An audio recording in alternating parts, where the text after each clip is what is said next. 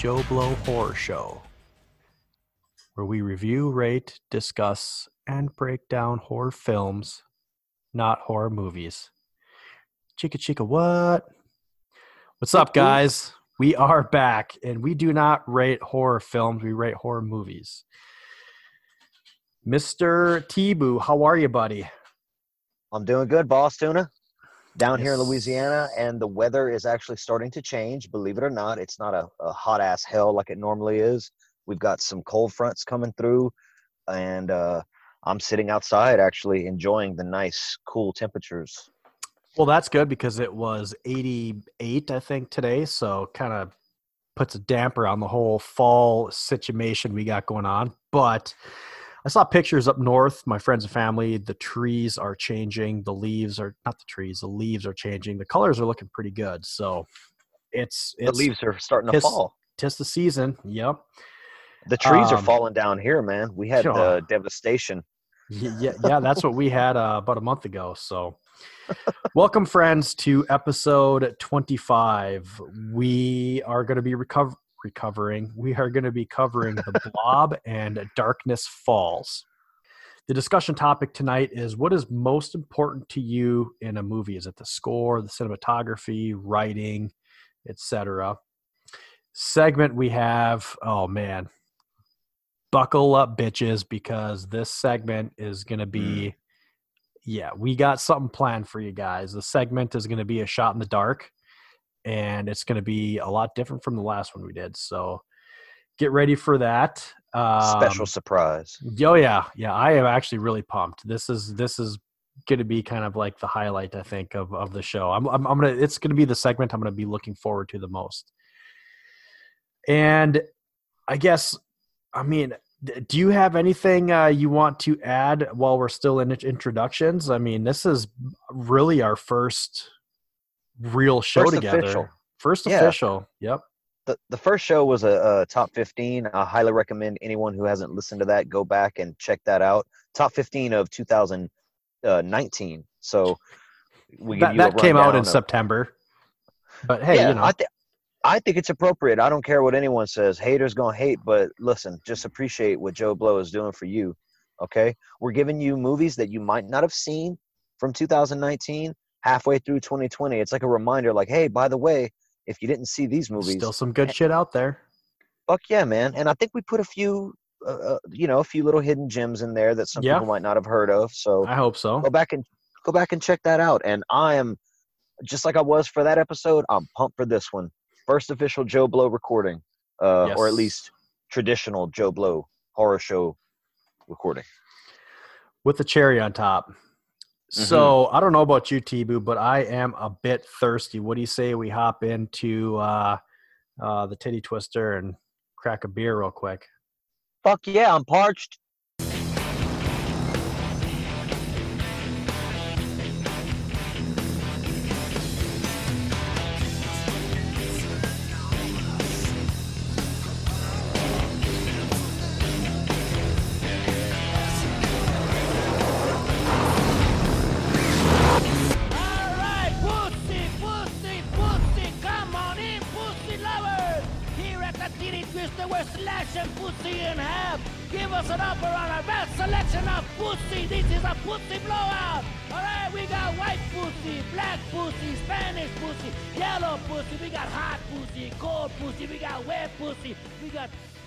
Right. Well, I'm gonna give you the honors, we got snappy and why don't you let us know what you are drinking tonight? white pussy, we got All right. Well, I've got um, first. I'm gonna start off.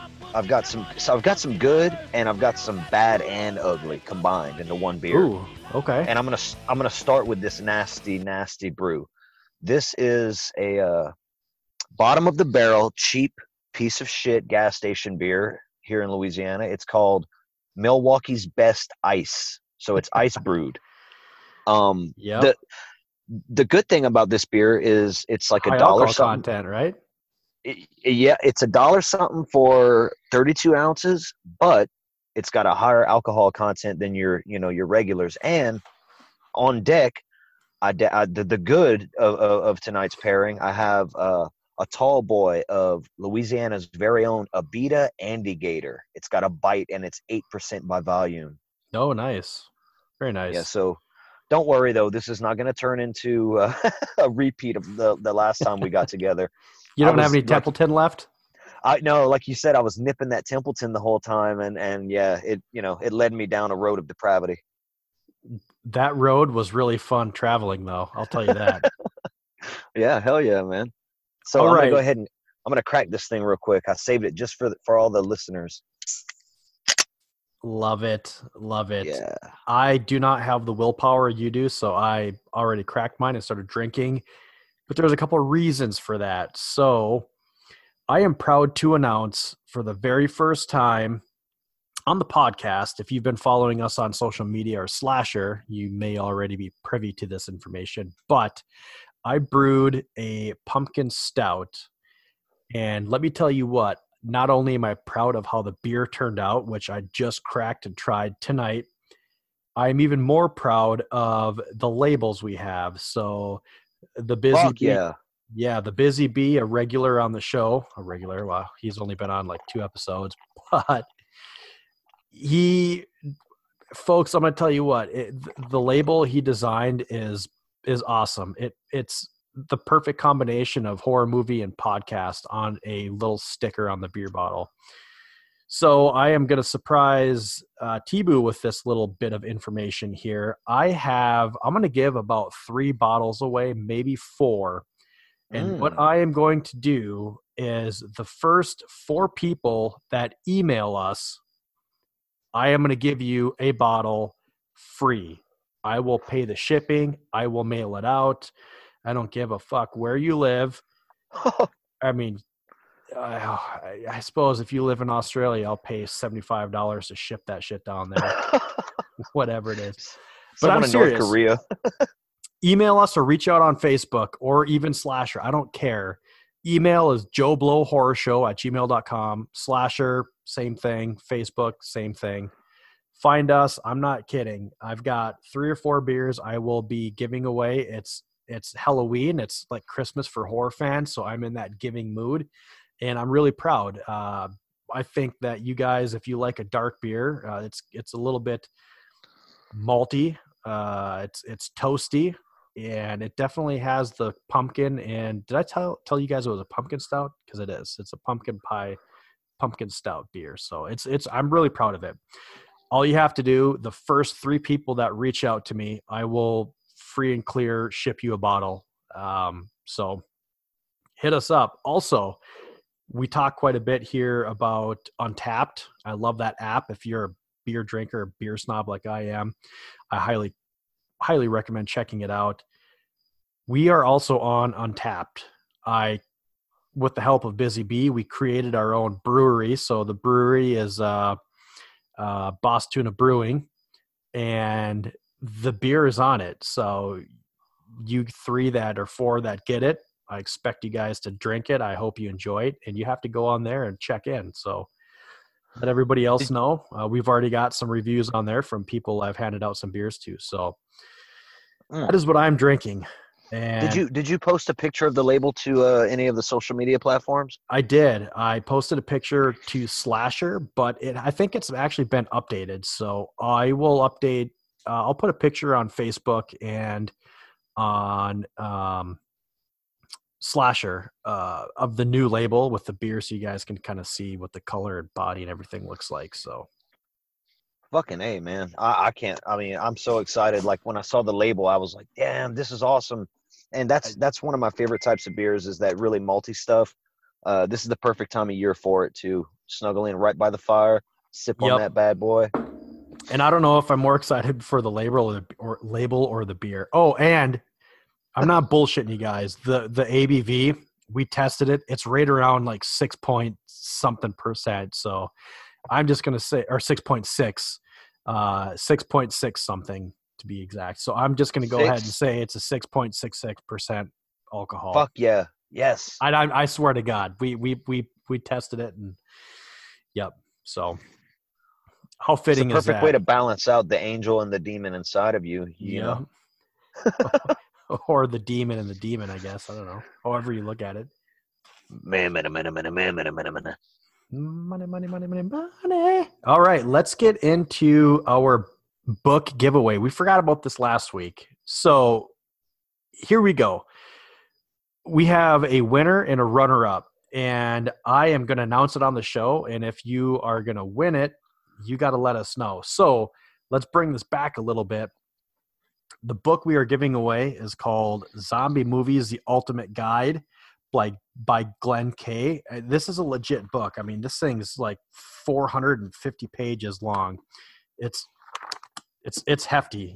You could probably use this to fight your way out of a zombie horde. I'm not kidding. It's it's like a Bible. so, drum roll. The winner is Matthew Barstow. Matthew Barstow. Once you hear this, you have to reach out to us. Again, slasher, Facebook, email at joeblowhorrorshow at gmail.com. You have until October 14th to claim your prize. Again, free and clear. And if I'm feeling real saucy that day, maybe I'll ship you the book and a beer. So Oh, the only thing is, is you have to claim it by October 14th. And listen up, folks. If he does not, our runner up will have a shot. Runner up is Ed Hoffman. So Ed, you have to let me know that you get this as well too. So we're we're we're trying to pick fans that are actual fans of the show. So yeah, you got to listen in order to win this listen. shit. Yeah, yeah. So I went off and found, you know, people that reviewed, liked us on Facebook, and interacted with our posts on Slasher app. So these are how I came up with these two names, and hopefully you guys are listeners of the show. So again, Matthew Barstow, you are the winner. You have until October 14th to claim your prize. Ed Hoffman, you are the runner up. If he does not claim it by then, it is yours. But Ed, uh, as soon as you get this, email me, let me know. Email, Facebook, whatever. And um, yeah, we will be all set. So Well, I also I, I do want to say this too. If Ed if Ed does hear this first, and he's an upstanding uh podcast listener, he you know it's up to him. He could he could let Matt know. uh yeah, I guess. Totally I up to it him. depends. It depends. Yep. Yep. it If he does depends. if if he doesn't, I'm not gonna judge him. I mean, secretly I might, but I'm not gonna judge him. I'm just kidding, Ed. I'm just fucking around. I like how you set But- this up though. This is this is a great idea. Yeah, and uh, just to put it out there too. So, I mean, this is wishful thinking at this point, but we are going to try to pump out three or four episodes in October, and I have giveaways lined up for all of them. So we've got the beer giveaway, we've got the book giveaway, I've got stickers, and you guys may have heard us talk about. Did I talk about the prints that I got? I don't think Uh, I did On the show, no. Not on the show. So I reached out. Slasher is great. I, I I'm I'm not. I mean, free ads, no free ads, no. But seriously, um, I'm not pimping them for any other reason other than I love that app. There's a lot of content creators on there, whether it's podcasts, artists, musicians, people in the industry. And I got in touch with a lady on there that does these awesome acrylic paints, and we worked out a deal and I have a bunch of them to give away. So uh, stay tuned for that as I will be giving away um, in one of the following episodes one of her prints. I think I've got like a Texas Chainsaw Massacre print, and these are what eight and a half by 11 or whatever, nine by 11, nine by 12. I've got a Texas Chainsaw Massacre one. I've got uh, Sam from Trick or Treat. I think I have Terrified, uh, or no, not Terrified, Terrifier. Uh, Art, the Clown. Art the. Clown um, and I've got another one too. So we we've got some giveaways we're going to be throwing out there. So stay tuned, listen up, follow us on all the social medias, and we will be yeah ready to rock. So and I can't stress this enough. I've seen the prints because I, I also interacted with this artist, and yeah, man, they look incredible. Is is it is it the is she uh tenebrific acrylics? yes, that's what it is. Yep, Tenebrific acrylics, and she Yeah, may be so- on the show to pimp her her her website. So Oh yeah, that'd be awesome. Yep. Yep. So we'll reach out to her once we get to that point. So perfect. Um, anything else you want to add to the book giveaway before we jump into horror happenings? I would actually like if whoever whoever does finally claim it, if they go ahead and write up a little tiny review of the book and send it back in to us so we could read it on the show. That's a great Like, idea.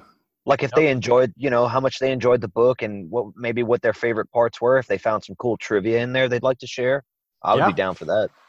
That would that would be awesome. Um, we always, you know, I mean, it's typical of podcasts. I mean, you know, it's tough to get uh, fans um, Oh, involved, but yeah, Uh, no, I would dude, I would be more than happy. I've been trying. I've been trying on mine like hell, and I've gotten. I mean, people interact on social media, but I've got no one, zero people have written in. Even if they wrote in hate mail, I'd read it. yep, yep. No, I hear you. All right, let's get into horror happenings. And we'll be right back after the break with sports. Actually, I am being told that we have some breaking news. We are receiving unconfirmed reports of random acts of bizarre behavior and mass confusion from all over the city.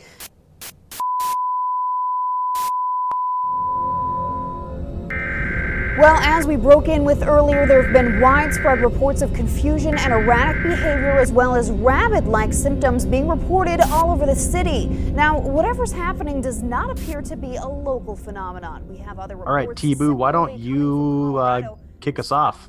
What do you got, buddy? Okay. All right, so this is both of these are sort of unsubstantiated. So I'm coming to uh, to the horror happening section with a little bit of the uh, leftover discardings of the rumor mill. But I think right, what's uh, your first one? Let's hear it. I'm excited. the first one, the first one, I'm, I'm I'm gonna I'm gonna lead with the doll one because to me this is just not important. Although it does anger me a little bit. I read that the uh, the fifth installment of the Scream franchise has settled on a official title. Oh, it's gonna be weird guess- if it's gonna be weird if they don't just call it Scream Five. So right. It, it, sure would be. It, it sure would be odd if they did didn't call it Scream Five. What do you think they're calling it? I think they're gonna call it Scream Five. They're calling it Scream. Okay, so they're they're doing that. Uh, they're they're they're doing the same thing that Halloween did, 2018.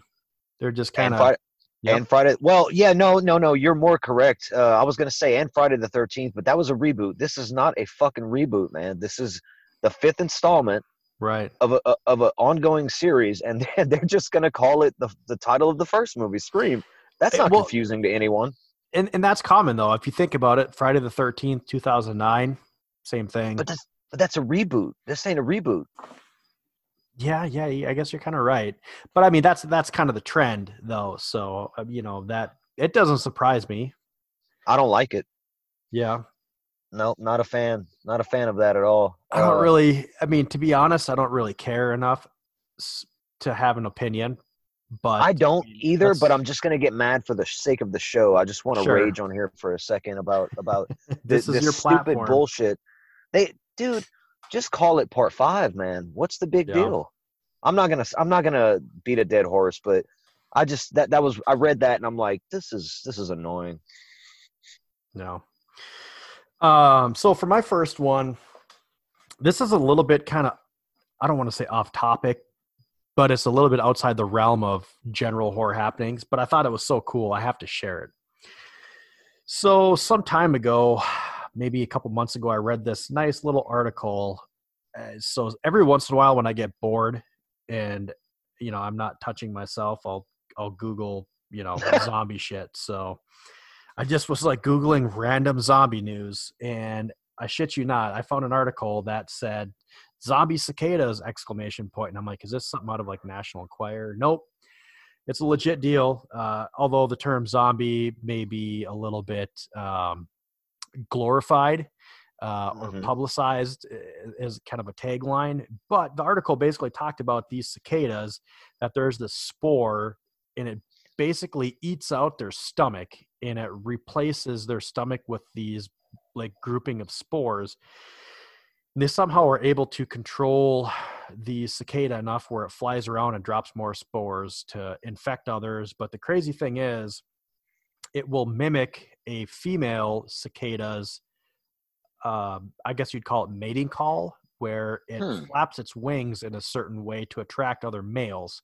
So for one reason or another, it only affects males, but it'll do some kind of weird dance or jig with its wings and will attract other male cicadas. The males will come in, get ready to, you know, sandpaper finish, no spit, no lube, right, right up their hoop. And right before that happened, boom, you're infected. So I was like, man, I- I mean, that's 2020 for you. If if that and I I you know to to I'm gonna kind of double this up a little bit. You know how it is with you when you get into these fucking wormholes of whether it's YouTube or news things. I clicked on another article and it said scientists hold on, let me make sure I read this right here. Scientists are resurrecting underwater life forms that are 100 million years old. I'm like, oh fuck, that nothing can go wrong with that, right? So if 2020 is any indication of uh, what's going on, I mean, we've got zombie cicadas and scientists that are resurrecting 100 million year old underwater life forms. So, I mean, I, we're, we're living in a horror movie between this whole pandemic and everything going on. So I thought that Yeah. was kind of fitting and Go- interesting. Go watch go watch the beach house and see how that turns out. the beach house. There's no- there- what's the beach house? There's no scientist involved, but anyway, uh, I'm not gonna give that away if you hadn't seen. Um, Okay. There, there, there actually there are zombie like there are these wasps that will land on a spider, and Yep. it's sort of like they'll, it's the same thing. They'll they'll infect the the the the, the spider, and when their larvae break out, they get in the spider and they zombify it. They start controlling it, and it's the insect. The insect world is brutal and crazy. That's that's what I'm learning in my in my It is. in all my all Speaking my of the insect world, are you watching me right now, or do you have your phone off? Uh, I've got. I'm conserving battery Okay, for the sake of the I was show. gonna say because you, if you did, you'd be like, "What the fuck are you doing?" Well, a fly that's literally green flew into my beer, so I'm sitting here finger fucking it out of my beer glass. So I think we're okay, good. well, while, while you good. scoop that fly out, I'm gonna go ahead and give you my uh my. I only got one other little rumor, okay, let's but see this what you got. thi- this is big time. Ooh, Okay, okay, Unsubs- it's a rumor. unsubstantiated rumor, Unsubstantiated, okay. but apparently there is talks, and I know we've heard this left and right over the last Ooh. I don't know ten years or so, but there's probably a new Friday the Thirteenth around the corner as soon Ooh. as as That's soon as not all what I was expecting, lawsuit- but Oh no. well, I was gonna say because the very the very first part of that ties into uh, what I was gonna say for my next news story. But anyways, keep going. Well i'm glad i'm glad we got some different things to give the listeners and again take it with a grain of salt uh don't don't get bought you know or caught hook line and sinker on this but hmm it's just something something that's going around the internet is that that people are uh, particularly blumhouse are, are trying to acquire rights for the friday the 13th series Uh, I hope it's not Blumhouse. uh i'm, I'm as okay much with, res- uh, as much respect as I have for them, that needs to be something. I mean, Blumhouse is. I mean, I know they have some rated R flicks out there, but I mean that needs to be something that's going to be handled by like a true. I mean, here here's something for you. I don't know why this came to my head, and I'm not that I'm trying to, you know, uh, uh, siege take your your uh, horror happenings here, but what do you think A24 would do with uh, a series like Friday the 13th? They would probably give it the Stephen King treatment. Stephen King wrote a script for Friday the 13th that was from the perspective of Jason Voorhees and uh not a script rather a, a story and he can't publish it for obvious reasons but he he's said for a long time like this is one of my favorite things that I've ever written and I think if something like that would be made more art house more character study A24 Yeah. would be the production studio for that Blumhouse I think they would do right by Well, here's the the thing that I'll 13th, say with. Blumhouse. I think if Blumhouse took it over, it would make a shitload of money. It would be a wide theatrical release. Um, it would probably get some actors that are are fairly well known, but I think that we would get a watered down version. Um, and, and not well- to say that because we've had what eight nine, ten of these Friday the third. Well, I mean, God, if you're counting the later ones, Freddy and all that shit, You've had 12, we've had 12 twelve. installments, including Fre- uh, Freddy versus Jason. yeah. So there's been plenty of them out there that you can quote unquote say have been watered down, but the difference is, is this is a studio taking it over that. I, I mean, I'm just going to go ahead and say it that I feel like their heart's in the right place, but they're pumping shit out to make money. And I think that you're going to get a watered down version, and I think you're going to get a product that is not going to be as good as it could be with. I, I see where you're coming from with that, Yep. but I but I but but I also I raise you their version of Halloween. Yeah, yeah, I, I hear you. Uh, the only thing is, is I'm I'm I I'd be curious to know how much Blumhouse was part of Halloween because heavily involved. They they for for real like really they knew when they were they knew when they were taking this mm. over how big of a deal it was. So they were on top of David Gordon Green and Danny McBride. Like they, that- they yeah, were so I feel like watching them. yeah, I feel like Halloween 2018. The reason that was so successful was because of the. I mean, out of nowhere, David Gordon Green and the writing of Danny McBride. Uh, they got they did it right by getting. I mean, they could have just gotten the blessing from um, Carpenter, but uh, they had him come in for the score uh, as well Yeah. too. So They coaxed that old cranky bastard out of Yep. retirement to fucking Yep. do this shit. yeah, him and his I, son. I think I think they would give yeah I think they would give Friday the Thirteenth the respect that it that it deserves, and I think they they know they know who they're making this movie for if they get the rights and they do make it. I'm I'm I'm going I'm going to go ahead and say it, man, and and you know you know you can hold me to my word. If they do acquire it, I'm going to say right now I think they will make a good film on along the lines of Halloween 2018, and if you're a fan of that movie then you'll you know you might agree with me if if you're not a fan of that movie then of, of course you'd have a bone to pick but i think you are a fan of that movie if i remember correctly and i and, Well, and I yeah, do remember that- correctly you fucking Yep. love that movie Yeah, I So- absolutely do. I gave it a perfect 10, and I am not ashamed to. I mean, I'll fucking fight anybody that wants to. No, but seriously, though, I, I do like that one. I gave that one a 10. Um, and I think that if they're going to do it right, well, here's my opinion. I think that you have to reboot the entire series. I think you have to forget 2009 ever happened and all those sequels. And I think you have to reboot the entire series or i mean would it almost be too much of copying if they did similar to what, what halloween did when and they picked up right after the first one? I think this is just me. I think they should pick up no no fuck no fuck that Eh, i'm not even gonna go off that. If it were up to me like travis boone you have the t-boo you've got the fucking the floor you can you can make whatever you want yep I would I would totally call Stephen King and be like, "What's your story, bro? Let's do that. Let's make that." i i almost think that i don't know stephen stephen king ain't what he once was man i don't know Ooh, Lord, do you read his Ah. novels? actually i don't um well I, I, Blasphemy. I have i have i Blasphemy. haven't read anything new i haven't read anything outs- new but part of me is like. I think there's a reason that nobody talks about Stephen King anymore. I mean, maybe we're we're we're we're, tr- we're we're walking on. I'm walking on thin ice here, but I just feel like who, is Stephen, Stephen King even King a thing all anymore? the rage. Yeah, he's all the rage, man. is he really? He's they. Yeah, they dude. They're uh, get ready for this movie coming out called The Long Walk. That's gonna be fucking huge. Okay. I think that's gonna be awesome.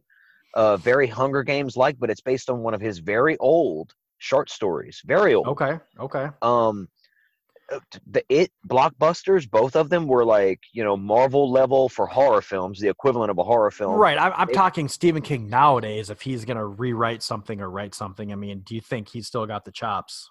fuck yes yes uh All right. there's also another movie coming out eventually called revival based on his novel of the same name that hey man if if if mike flanagan who's behind this as a producer at the moment hopefully director fingers crossed Flanagan is it- is solid.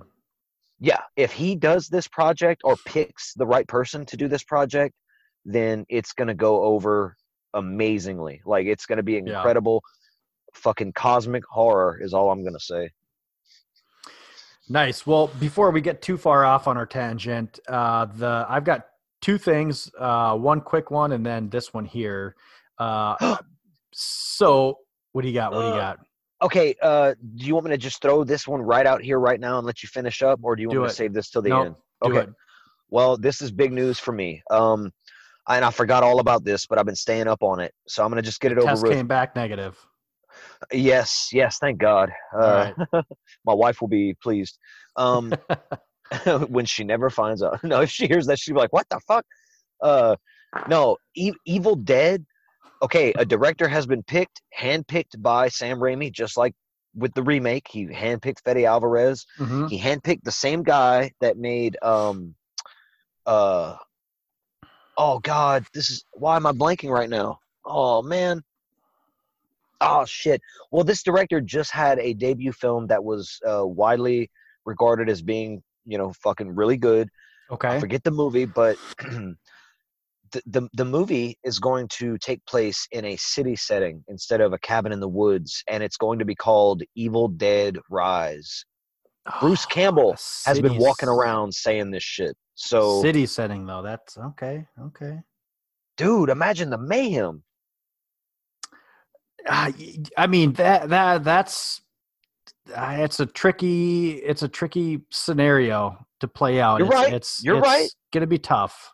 Yep, yep. But, if I will say I said the same thing about the the Fede Alvarez remake, and that movie is oh, fucking a. We're, we're gonna have to talk about that one of these days on the show because that's phenomenal. So, um, nice. Well, real quickly, a couple. We're not gonna spend a lot of time on these. Um, I guess the first one's the fastest. I'm just gonna throw that one out there. The Walking Dead is ending.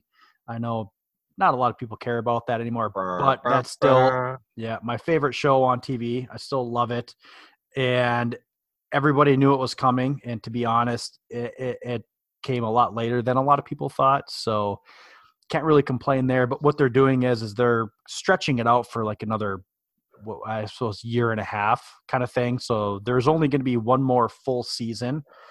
So people that are up to date on the show, um, we still don't have the well maybe at the time that you hear this it'll be out but the the finale uh, was delayed. So we're in the middle of a season that ended in oh god what march or something? And we never got the finale because of covid and the finale should be coming out pretty soon and we still have the second half of that season so essentially there's going to be the second half of the current season and one more season and that's it but they did at the same time report that there's going to be a Carol and Daryl spinoff. So we still have Hmm. plenty of content out. We still have Fear the Walking Dead content out, and we still have that. I'm just going to call it bullshit, fucking teenage angst. I'm not too happy about that new one that's coming out. Walking Dead. What is it? Gone by or something, or it, it's basically one about a bunch of teenagers, like um, years into the. Basically, it's following kids that grew up in the zombie apocalypse. What's wrong with that? That sounds that sounds fresh. It does, but uh, the You're problem gonna I watch ha- it. The, I, I will check it out, but I don't know. The problem I have with that is, is this show has gotten so political and so um, in your face with certain things that I think it's going to be too distracting to the point where I just don't care. But it's all teenagers. It's going to be teen. I think what they're doing is, if you look at the demographics of The Walking Dead, uh, four years ago ish, maybe yeah, three or four years ago, it was like one of the most popular shows on television. Everybody watched it. Now the demographic for The Walking Dead is like 31 to 40 49 or however they do that stuff. It's basically like older middle-aged people and People with money. yeah uh, but what they're doing is they're trying to you know they're they're they're pandering to a different crowd young. yeah so it's i don't i just don't know if it's going to be me that's going to like it so but anyways that's you know we'll, we'll- see i always talk about the walking dead every once in a while Well, because i, I could watch I could give it. I could give fuck all about the show at this point, and that's Mm-hmm. you know I'm not trying to be ugly. I just all, I want to see the Rick Grimes movies. That's what I want, and a Carol and Daryl spinoff, Yep. I'm I'm kind of on board with that. It- they're, they're saying it's going to be an anthology, which I think is going to be the best possible way for that because then you can still have all of your favorite characters come back for an episode or two. And there's still a lot of characters that we never really got closure for. I mean, the biggest one that I can think of now is Heath. Like, whatever happened to Heath? Um, if you don't remember Heath, he was the uh, he was the the black guy, uh, younger black guy that had the glasses and the dreads. Like he just kind of disappeared.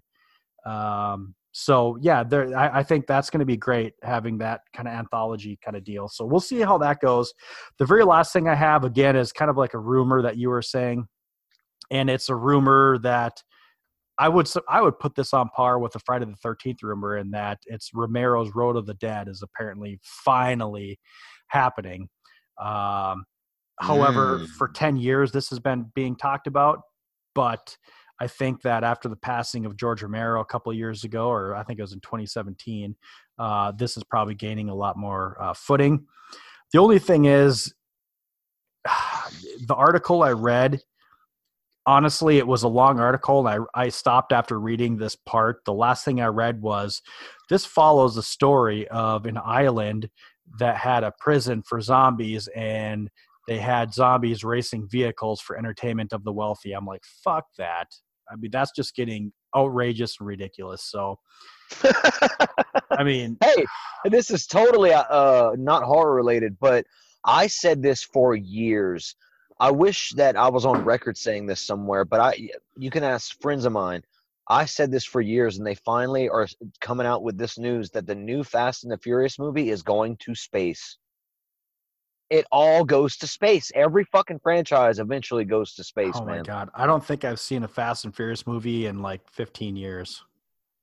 I I've only seen parts three and five, both theater watches. Part three was so I could make You've out. never and seen the part- first one? No, and part Oh, five, my buddy who's like a, a, a gearhead, he brought me. He's like, "No, dude, it's gonna be awesome." And I, I went. I was trepidatious. I went, but uh, God, seeing a bank vault, with these big syllable words. I love it. Keep going. I'm gonna class this show up. Uh, with, with, with my cheap dime store words. Um, but I, I, I was hesitant to go because I'm not a car guy. I'm just not. But I went and seeing a bank vault getting fucking drugged through city streets and shit. It was badass, man. I was like, all right.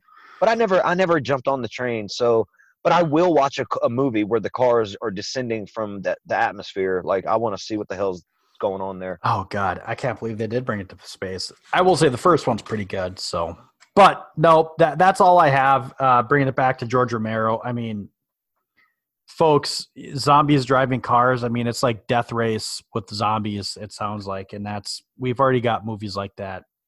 I reserve judgment until I see it. Yeah, but did you It- it see sound- Diary of the Dead and and uh, Survival of the Dead? I saw Diary. I don't remember its survival. I have not. I reserve judgment because it sounds equal parts amazing and terrible. It could go. I mean, that's way. the thing. I mean, it, it depends on how they approach it. I mean, Yep. maybe it'll be so, one of those that's so bad it's it's good. Is kind of what I'm hoping. So, but uh, anything else you want to uh, touch on before we get into the discussion topic? that's the only horror happening that you folks need to worry about right now. the discussion topic. I mean, if I'm not clear. The discussion topic. All right. What you just said is one of the most insanely idiotic things I have ever heard. At no point in your rambling, incoherent response were you even close to anything that could be considered a rational thought. Everyone in this room is now dumber for having listened to it. I award you no points, and may God have mercy on your soul. Okay, so this week, I always say week, but it's not weeks when it comes to This podcast episode. world. This episode, our discussion topic is what is most important to you in a movie? You know, is it the score? Is it the acting? The cinematography? Uh, is it the writing? Is it the, the story? Whatever. Um, do you do you want to go first on this? Uh, I've been going first. Go ahead. Okay, okay. I- started to write something up. I was going to have something kind of scripted and written. And I feel like this is something where I'm just going to kind of go off the cusp because, first off, if, if you think about it, I don't know that anybody can have an answer set in stone on this. Uh, if you have somebody talk about, and without getting into the whole idea of your best and favorites, um, if you get into your favorite, your top, we'll say 10 favorite horror movies they're going to be vastly different. Um, you know, whether or not you have the stereotypical, you know, Dawn of the Dead or Shining, you, are going to have people in there that are going to have movies like Trick or Treat or even something like Return of the Living Dead, where these movies are vastly different in tone and campiness, for example. For me, I can't really put one thing on there over the other. Um, however, and, and I think that's probably same to a lot of uh, people. The biggest thing for me is number one, if you have listened to the last couple episodes where we've done our top 15 of the year, is really going to be keeping me guessing. It's going to be the swerves. It's going to be the the the story and plot line and where it goes we talked about this in the last episode, and I think I used the Jeff Daniel um, example where he said, I love doing movies where I read a script and I have no idea where it's going. I love watching movies where I watch it and I have no idea where it's going. That might be different for me because I am different compared to a lot of people. I don't do re-watches. I the most impactful movies for me are going to be the ones that leave me having no idea where the story is going to go. Uh, perfect example is going to be I See You, my my favorite movie from 2019. These movies are are my favorite because I love getting lost in a movie and you're watching and you think it's going to go one direction and it doesn't and then you're all amped up like well where the fuck is it going to go now and you know maybe something that you saw a snippet of earlier in the movie comes back at the end and you forgot about it and you get that aha moment or that oh that's what happened. So for me overall i would say if i had to weight it scale it it's going to be those movies that do have those crazy plot twists those uh, ideas that are running through your head where it's going to go you know and, and to bring it back to scream too you know or not two but scream as well not knowing what's going on. Uh, those are those are my favorite. I would say after that, it's going to be movies that I have fun with. If I think about some of my favorite movies of all time, um, you know, it's going to be ones that have a lot of rewatchability.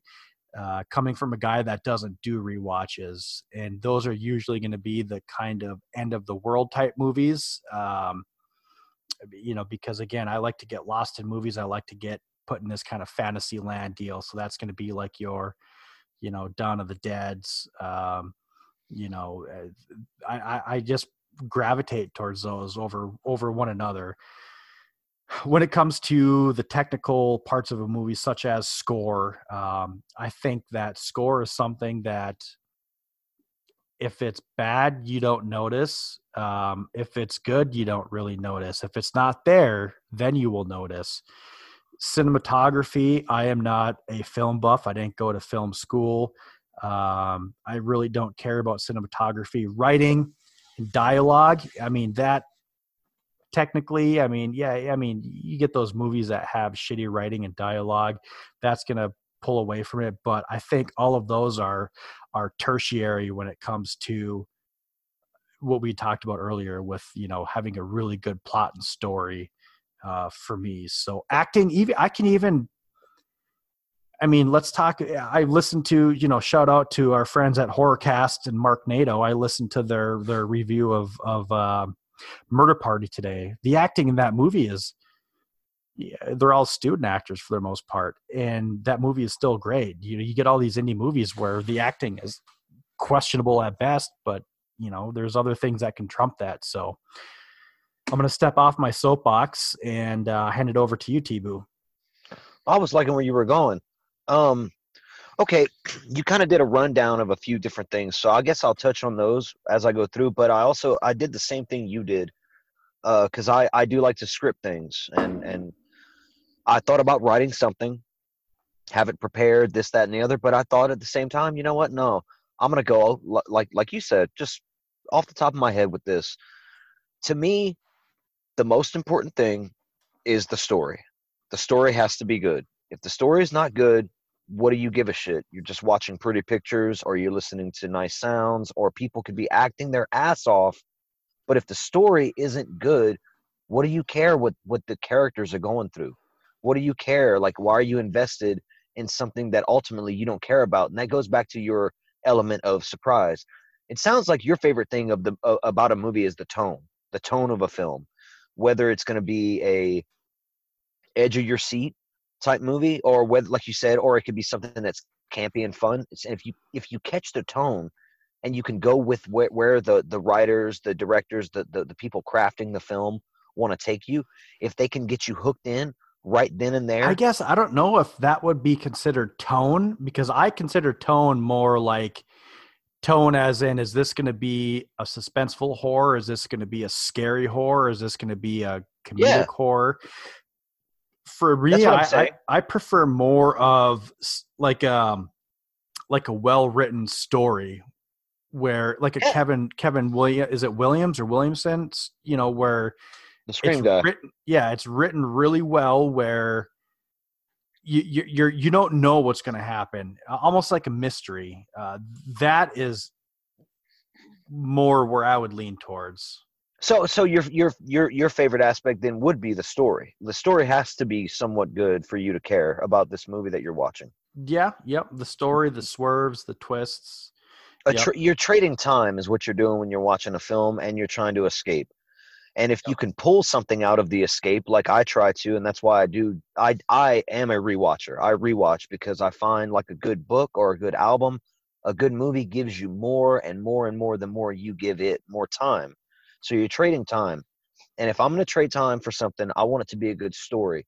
That's what we're doing as Yep. podcasters, uh, as, as filmmakers, as writers. We're storytelling. That's all we're doing. We're just telling a story, whether it's through visuals, sound, what have you. So for me, the number one aspect is the story, but I, I'm I'm going to go a different way than than than you went. I think cinematography and score should be. I think you notice it when it's bad, and I think uh, if it's there and it's and it's and it's really good, it makes the movie. It elevates everything else going on. if i can retract one thing i'll say that score is probably a little bit more important than in my opinion cinematography because i mean you do have to have that music that builds to help you with the suspense, suspenseful part or those sound effects and music that helps you with scary movies. I mean a, uh, a classic example of this is going to be halloween you know?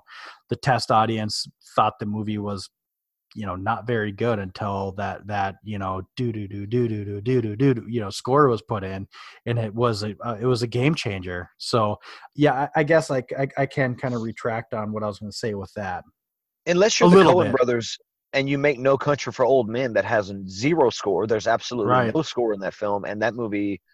I mean, dude, that's Yeah, a that masterpiece. yeah that's that's yeah not a horror. So let me use two horror examples because I thought of this, and this is the two examples I wanted to use for for Okay. my purposes, my explanation. Signs by uh, written and M. directed Night? by M Night, M Night Shyamalan is the film. It's the pivotal moment in my life that, as a film watcher, a, a movie lover, that's the movie that made me start to pay attention to everything about a film, not just the acting, not just the story, not just the score, everything. How does how does every puzzle piece fall into place? And that film wrapped everything up. You didn't know where it was going. yeah Well, I didn't. I was I was 12 or however old when it came out. oh shit you I'll- were 12 I was funny sitting in the theater. Uh huh. funny side tangent on that. You were 12.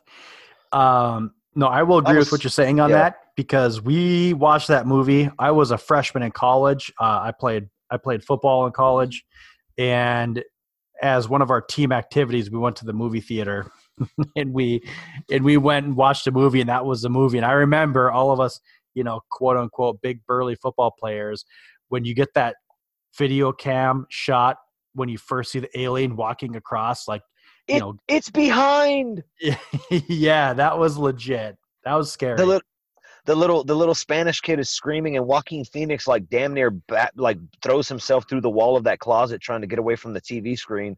Dude, Yeah. I love that movie, and I think all the elements of that. I, I think that about a lot of Shyamalan. To be honest, I'm I'm an apologist of his, but uh, I think he is a great. he- he- The that movie in particular is a great example of using every aspect from cinematography to score to acting to story to craft a, a great film. And I'm going to say this about Evil Dead because I had this realization about Evil Dead. So, the original Evil Dead does not have the character that we have come to know and love as Ash in it. It has Ashley J. Williams in it as one of the characters. He is not Ash yeah, yet, yeah, I suppose. even- yeah, not even close. But that movie is is a masterpiece, heralded by just not just me, by many as a as a classic, a staple of the genre, a game changer. It laid the groundwork for the cabin in the woods subgenre of horror films. It's got Lovecraftian elements with the Necronomicon. It's got a lot of lore buried into it, as well as you know demonic possession and gore and splatter. It's got a lot going on. The story take takes you from these kids going to a cabin to hang out to by the end of it the last the sole survivor the final girl who in this case is a guy is driven mad by the happenings the horror happenings to quote us oh yeah, that- have gone on in this film. And then the Fede Alvarez remake did the same thing. It threw the character that is basically recognized as the figurehead the iconic symbol of this franchise and tossed it out the window and just used the bare bones story of Mhm. kids going to a cabin in the woods and the lore of the uh the mythology of the franchise. And and it worked like gangbusters man. This move the, the remake is is great. We we mentioned it earlier. Excuse me. So I, I think i think that, that that's i'm going to go back to saying i think story is fundamental. I i think uh, you can have a great movie like mandy that that the score and the cinematography are kind of the most important parts of that type of film but that's probably why I don't like it. uh, but well and and that's fine i i love that was my favorite of 2018 if i remember correctly Mandy but, was. yeah Oh no, shit. but and and every movie kind of like how you were saying every movie has its strong suits that you you know if that if that can elevate it if the score and the cinematography can elevate mandy from me above other films where the story was solid then that movie just excelled the fuck out of and it and, and I'm not saying by any means that I, because there's movies that have those other, I guess we'll call them technical aspects as their, you know, maybe top priority or or whatnot that that are really good.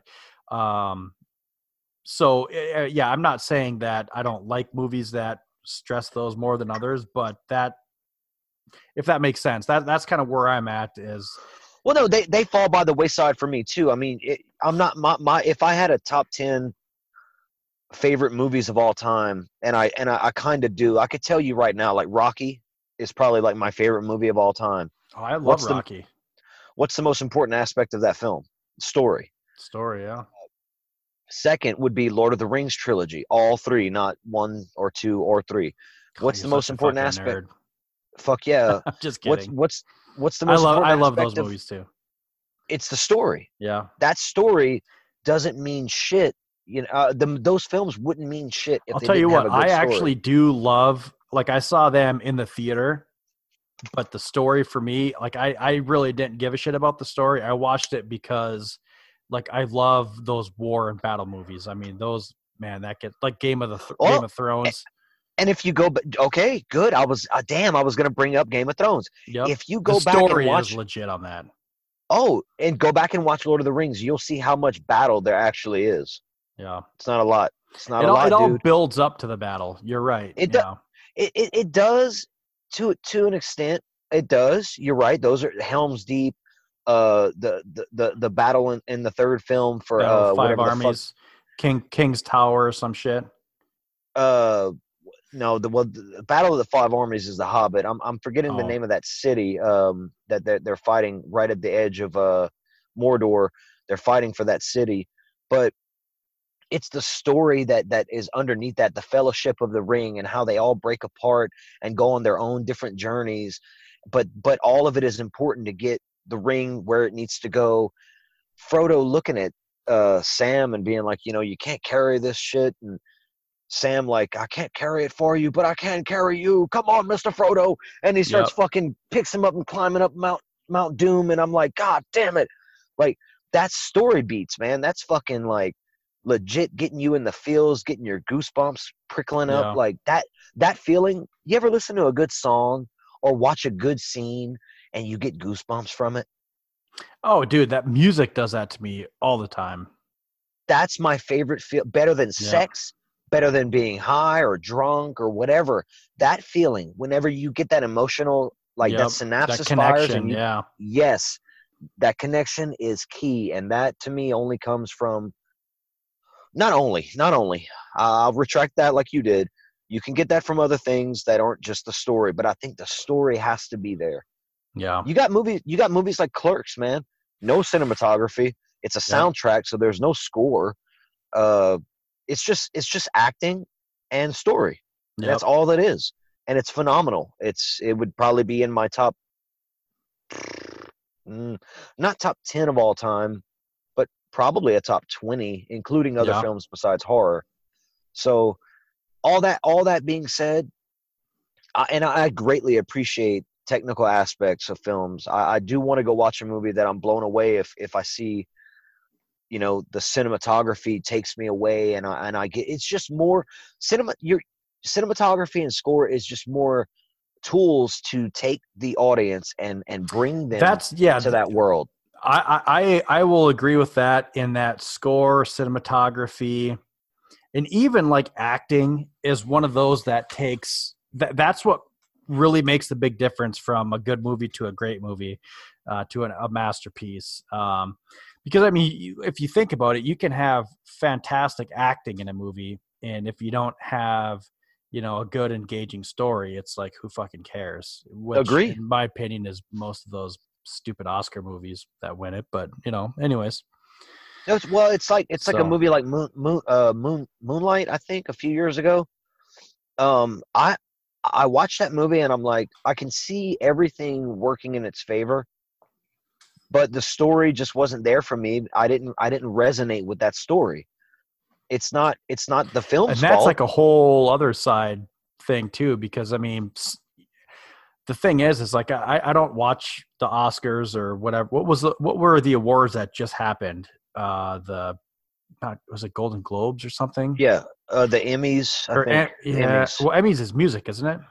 no that's grammys Oh, Grammys, yeah. So yeah, emmys I- is television Oh, that's right. Yeah. So, I mean, a lot of those movies that win awards like that really do not appeal to me.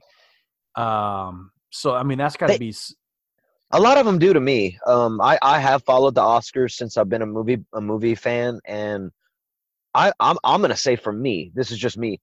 Nine times out of ten, the nominees they have, uh, I like the majority of them. They're not always my favorite films of that Yeah. year, but like the year oh, 2007, dude. No Country for Old Men was nominated alongside There Will Be Blood. How the Those were fuck do you? Yeah, no shit. Those were awesome. Yeah, and, and Javier no Bardem and um, uh, no, Josh Brolin. No, no, no. I'm thinking uh, there will be blood. Oh, uh, Daniel Day Lewis. Daniel Day Lewis. Ooh, ooh. Yeah, you got you got That's Paul tough. Thomas Anderson up against the Coen brothers. Yep. So it's like the the, directors already are phenoms uh, Yeah. uh, in their own regards. You, the Coen brothers won out, and they, their their shit was based off a Cormac McCarthy novel, so they they had that plus you know going Ooh, for Cormac them. McCarthy. The I've I've read some of his stuff. The Road. That's a good one. That is, yeah, Blood Meridian, dude. Blood Meridian is the novel to seek out from Yeah. Cormac McCarthy, in my opinion. Yeah, I think that is a it, brutal epic that it, they say it's unfilmable, but I say hand it off to Mike Flanagan. yep. He seems to have a knack for filming the unfilmable, uh, or at least what people claim to be the unfilmable. But all that being said, that year I think the better story was There Will Be Blood, and it, it lost, uh, which this is voted by people in the industry, their peers. It's not voted upon by audiences. Most audiences aren't paying attention to those big, heady, Oscar-winning movies. You know, like they're they're not always the most popular films. If they were, it'd be Fast and the Furious and Marvel winning Best Picture every year. And you know, to to interrupt you real quick, this perfectly ties into so I put it into terms that I understand, which are the hockey awards. The annual hockey awards just got released this week, and it's the same thing. I was listening to a podcast uh, where they're talking about you get all these writers and all these people that can vote on these awards. So this year, uh, rookie of the year was a pretty clear cut who was going to get it, but you, you got all these guys that are giving first place votes to people that just makes you scratch your head and be like, are you even a fucking fan? Do you even watch the game? And I think that's the same thing too with anything and especially when it comes to movies is you get these people that try to be cool and vote for these outliers or whatnot so i think things can get kind of you know eh, or or these movies that are super artsy and or or they're different or hey you know this movie had you know all women cast let's let's put this one up or or if I even want to go down that road, you know, well, this was directed by a black director with, you know, 10 black stars and whatnot. So I think there's a lot of things that get mixed in that may not make it, um, you know, as accurate as, as uh, voting uh, as, well, as yeah, it should be. It, it's all a shit show and and it's not it's not it's not to say those movies definitely it's all it's all uh, subjective those movies are not the best movies if i were in charge of the oscars and we had nine nominees for best picture seven of the nine would probably or seven of the ten whatever number i said would probably be horror movies because i think horror is the most um experimental and reaching easiest genre. for uh, open for interpretation. That yeah like all that all of those things. I think i think i just think it's got the most room to to express itself more yep. so than other other genres. Um sure. are you are you in favor of renaming the stanley cup the gretzky cup? No. Why? Uh call me a traditionalist. Oh okay. I was just curious because gretzky is synonymous with hockey and i don't even know who stanley is Lord Stanley. Well, I mean, he's kind of the guy that kind of put hockey on the map, kind of thing. So. Well, no, if you're a hockey fan, I'm sure you know Lord Stanley. I don't. Right. I don't. I don't know yeah. shit about Stanley. No, I. I don't know. May, maybe years down the road, because I mean, Gretzky. There's. There, there's. it's more of a joke. I didn't. I didn't really mean it seriously. Well, but I mean, it's something to think about. But I mean, there's records he has that will never be touched. Um, like I what? Mean, uh, I mean, the dude. I guess his his uh, goals in playoffs, uh, his overall points. I mean, the dude was getting like two, well, hundred goals in a season. Like, will fucking never be. What's dude, the it, average? Oh God, the well, the the average average between For, every oh Jesus, yeah, the average average is probably like fifteen. Okay, so all the you best guys get like there, fifty. The best all you guys fans out there that want to bitch and complain if he's talking hockey for a second, the dude is passionate about hockey, and I wanted to know that personally because I don't know shit about hockey. But to me, that that that law of averages versus what that one dude did, he's the Puts Jordan into perspective. Of, uh, dude, no, he he would take a shit on Jordan for if you think well, I like mean stat that by stat comparison. Divisive.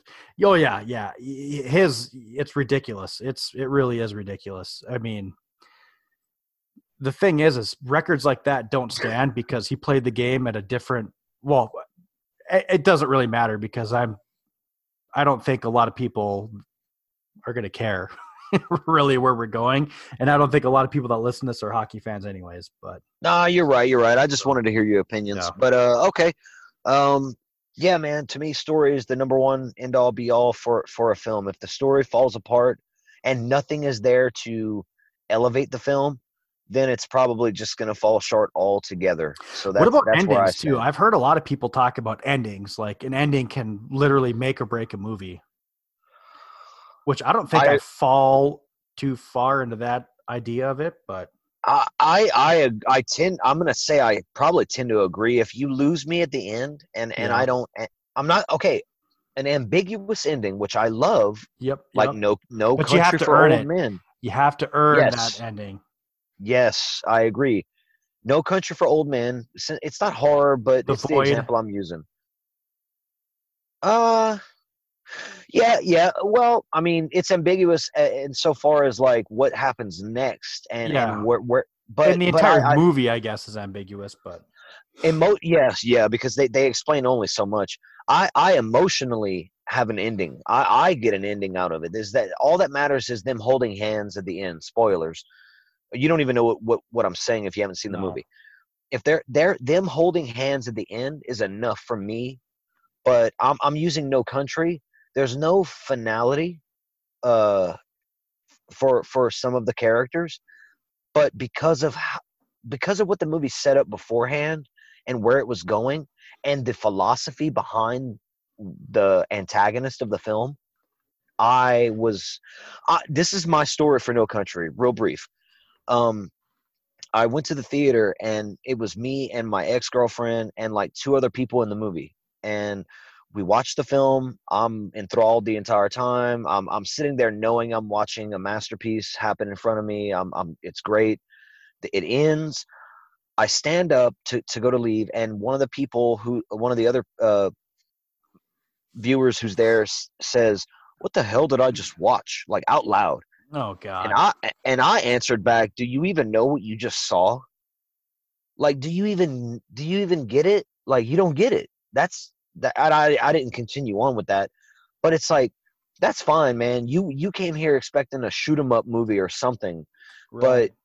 but but once the tone i'm going back to the way i look at tone i think you look at it the same way too. Once you recognize the tone you you kind of get yourself in the mindset of what you're about to watch which can also fuck up your viewing experience. If you're not ready for it you might not like that movie but on a different day at a different time yeah, that movie can it can hit man that person just didn't see it but i saw it that day and i'm like the ambiguity of it all it's fine endings if you have a good ending i think it's it's it's it's a definitely a plus i mean if you can nail it oh for sure.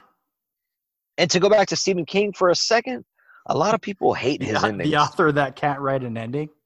yeah That's kind of what they I- say. Yeah, they do, and and I see what they mean. I, I, I look, I've I've been a constant reader since high school, and um, I'm a big fan. Stephen King. Yeah, I'm one of those generic big Stephen King fans. Okay, um, but I think there's something to to his writing and, and to to everything he's done. I, I I I- think I think you know it's hard it's hard to make a big epic story and and have people invested in your characters, which is where he excels. His characters is is his bread and butter. right. Um, Yep. and I said, I, I think I said this on our last episode about when I was talking about King. Um, when he can nail an ending, that's great. Revival, it's coming. Get ready. Ooh. But, but, but you know, it's it's the ending to me ain't the most important. The it's a good story. It's it's the journey, not the destiny. No, no, I hear you. Uh, we're we're we're uh, over an hour in already, so let's let's wrap up our our discussion. I mean, we've had a really good. I I I really enjoyed this discussion topic. I mean, I I think you and I are kind of on a both. We're we're we're, kind of on the same boat. We we might be on other we're sides of the boat, the but we're we're close. Yeah. We're orbiting the same star here. Yep. Yep. So, no, I'll I'll give you. Go ahead. I'll give you a minute here. Wrap it up, and then we'll move on. Yeah. If anyone out there has never seen Signs by M Night Shyamalan and wants to see a film that I think ties in, and there, I could give you a million examples, but this is the one I thought of when Boss Tuna gave me this uh, uh, awesome question as a discussion topic.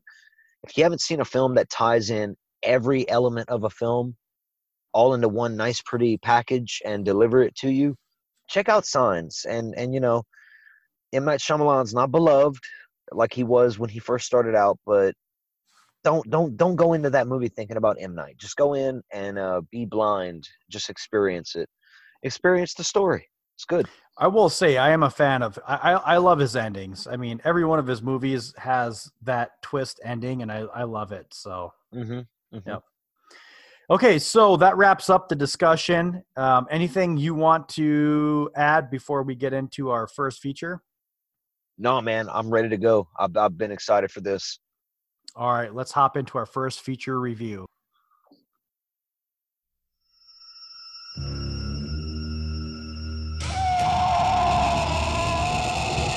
It had a mind, you could reason with it. If it had a body, you could shoot it. If it had a heart, you could kill it.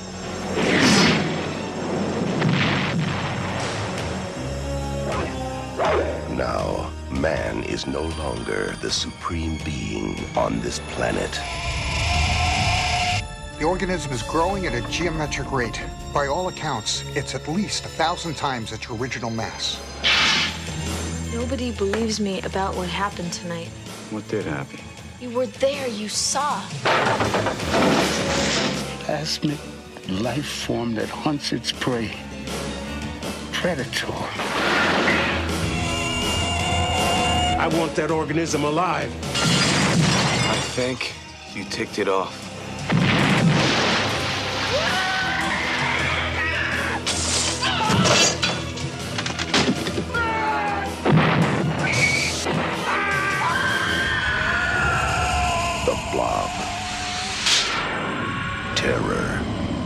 No shape. For the first feature review, we have The Blob, 1988, rated R, 95 minutes. T-Boo, guess what this got on IMDb without cheating? I, I don't know. I don't I don't go to IMDb, so I don't know. Good, take a guess. Uh, I'm gonna guess That's a 10 point scale. No, I know. I know. How, something. Oh, okay. I know how they do their thing, and I kind of gauge the yeah. So I'm gonna guess this movie got a 4.8 to a 5.4. This got a 6.5. You can believe that. Okay, okay. I and I'm going off based on how I know how IMDb gauges horror films. Sure. Uh, Which is they don't- 6.5 is really fucking high on IMDb. Yeah, it is Really It is. high. They, ne- I was gonna say they never have anything over like a seven, hardly ever. Like it's rare Right. for a horror movie. Bastardize our fucking favorite genre. I know. I'm mad I too. just got another. No, I'm mad because I fucking swallowed a bug. I kind of like half chewed it. That's some protein, bro. Protein Well, to get through you this what, fucking. We're like two weeks like- away from not having to worry about this shit anymore. So, Well, you're the blob over there. Wait, what? God. No bugs. Ugh. Oh yeah, yeah, yeah, yeah. The cold weather's gonna come. Cold and weather's coming squash in, this yep. shit. Yep. Yep. Uh, Rotten Tomatoes. Take a guess. oh, that's probably higher. Like I would say, probably like in the seventies, seventy-three percent. 62. Okay, lower than the IMDb rating. Low- that's weird. lower. Yep. All right. Um. Yeah. No. I I was a little bit surprised too. Can you hear that? yes. Oh, Pour yeah, that bud. shit, bitch. Pour it. Yeah. No. I've been on a um. Yeah. No. It, it- it's it's deliciousness. That's the more. in. That's more of the your uh, pumpkin stout. Actually, it's not. This is just a New Belgium uh, triple. It's a Belgian style ale uh, that is 8.5%. So, yep. I'm About saving. I'm yourself s- oh, dude, love it. I fucked up. I, I, well, I didn't really fuck up, but after my game, you know, we have a hockey game in the arena. Basically, there's no locker room, so you got to change in the parking lot. So, some buddies of mine, we back our trucks up into this one spot we get ready and because I had a hockey game tonight, by the way, and uh, we get ready. We go in, skate, we come back out, and we have some beers. Well, I didn't know that fucking everybody had plans, so I cracked open a beer and I sat and drank one of those Belgian triples by myself tonight, and it's eight and a half percent. And I didn't realize it. I'm like, why did I open this one? you know, but I was so busy at work today. I, I didn't eat lunch, and it was you know, even though I weigh 250 pounds, you know, No, the six four, six four, two fifty. I have one beer, and I'm like, oh cripes. This the is gonna be a size fun drive home. disparity between between Boss Tuna and I, I just want to let all the listeners know this. We found this out. Six four, two fifty. I'm five four, like 150. yep. A little Oh, Cajun man. guy talking Yep. to this big fucking Viking from Iowa Pretty or Minnesota. Well, from Minnesota. I hate Minnesota, Iowa. Minnesota Viking. Oh, yeah. There Yeah. You go. There you go. How about that side tangent? Let's get into the blob. So this is directed by Chuck Russell, who this guy is legit. Um, he directed a lot of people's favorite uh, A Nightmare on Elm Street, which is the third one, Dream Warriors. Yep. He's got a lot of uh, horror He, uh, to him. He he co-wrote uh th- that movie with uh Frank Darabont Yes. Yep. Yep. Uh, and and The Blob with Frank Darabont. Yes. Yep. Uh, he also directed Bless a Child. Uh, a couple of these other. Usually, I only talk about um, horror credits, but I randomly just saw Eraser. Do you remember Eraser from I think it was '96 with Schwarzenegger? Yeah. Great movie. Uh, I ra- randomly just watched that one in the last like couple weeks, um, and then The Mask, which I mean that movie is just hilarious. It just seems so different. But if you Fuck think yeah. about it, I mean, not to get off on a side tangent, dude. The Mask, even though it's a comedy with Jim Carrey, that's pretty fucking dark. That's got some really dark elements to it. Well, the comic books that it's based on were way darker than the movie. Um, it, Yeah. it actually could be a quasi horror if they if they made it based on the comics. Yes. Yeah, so I thought that was pretty cool. So this was, as you said, it was written. Uh, well, I guess originally it was. I mean, this movie originally came out like '58, so it, it's a remake. Which it's a lot of people. I mean, when you talk about the whole story, I mean, God, there's there's a lot of talk and discussion on remakes, uh, the hate for them. But I will say that The Blob actually is a beloved remake. Um, this is one of those rare movies where I would say a majority of the people do prefer Blob Night uh, 88 to Blob 58. So So, yeah, I, I've seen uh, people online go back and forth. Uh, there, there are people who hold the classic up as the the example, and I'm gonna admit I've never seen the original. In fact, I've never seen this film until it was uh, I was put to task. I'm like, hey, okay, you gotta you gotta watch the Blob from '88, and I'm like, fucking a, I've always wanted to. So what better time than now? nice. And a lot of people love the original, though. They they, they but They but do. yes, there is some love to it.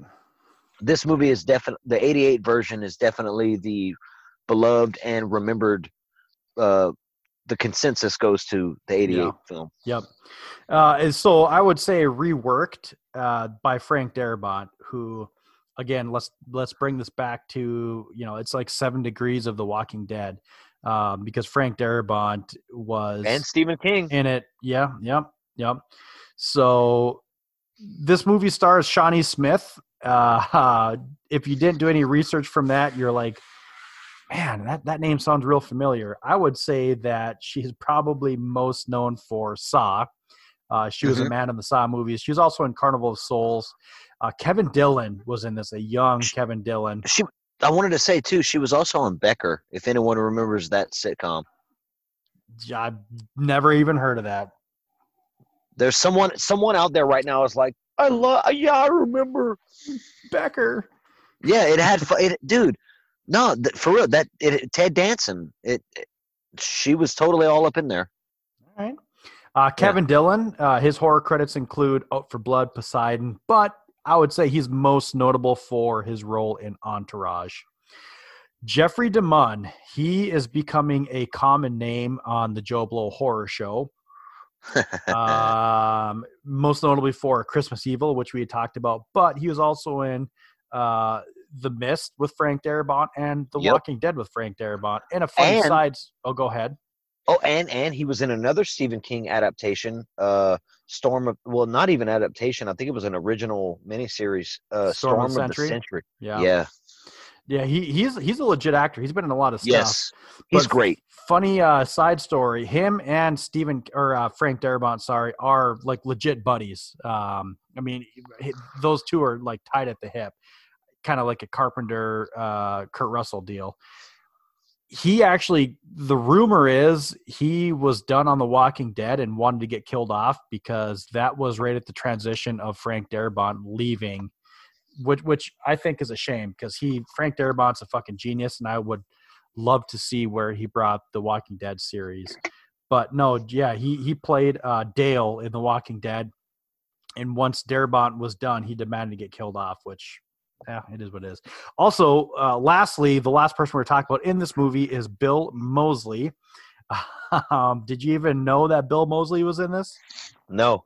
Yep. So Bill Moseley, obviously most notable for his Rob Zombie roles and House of a Thousand Corpses, Devil's Rejects as well too. So Texas Chainsaw Massacre too. Yep. He, yep. Yep. That's another one. Uh, let's get into some trivia real quick here. Guess what the budget was on this movie back in 1988? I don't have to guess. Oh, you know. Okay, so the budget was 19 million. But That's not what I read. Oh, okay. Uh, okay, well we've got disparities. I'm I'm not gonna I'm not gonna argue with you. Okay. You probably went to the IMDb, which might be more uh, credible. So let me shut up now. Go ahead.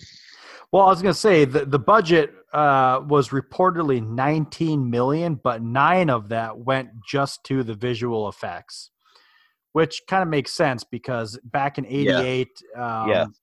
even though that most of this movie was done practical, there were scenes with the blob that you could see where were not.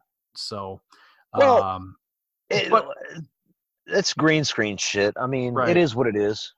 But I mean that that also I would say nine of that million probably did go to a lot of the practical effects too. So I would imagine that when they say visual effects, that probably means practical and you know green screen stuff.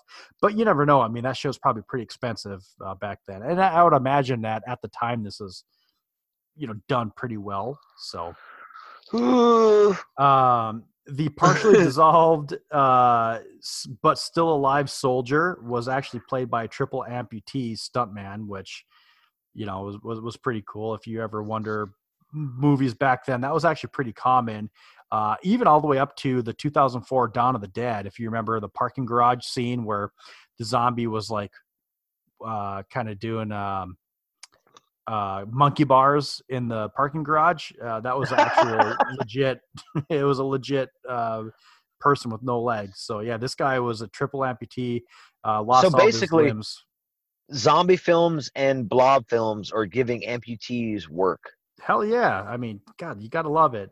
You gotta Fuck love yeah. it. This dude lost two legs and an arm and an eye in Vietnam. So Oh, respect. pretty yeah pretty legit also two roles were played by playboy girls. So um vicky and uh julie. So if i know one of them for sure was in the car up at the overlook. That's- she was a playboy Vicky. one. Yeah that was vicky. And then julie i can't remember who julie was but uh, she was Me in there. Uh, she was in there as well too. Uh here's something i wrote down just for you t-boo I know. I, I, I've been waiting to say it. Yep. The exterior shots were shot in Abbeville, Louisiana. Am I saying that right?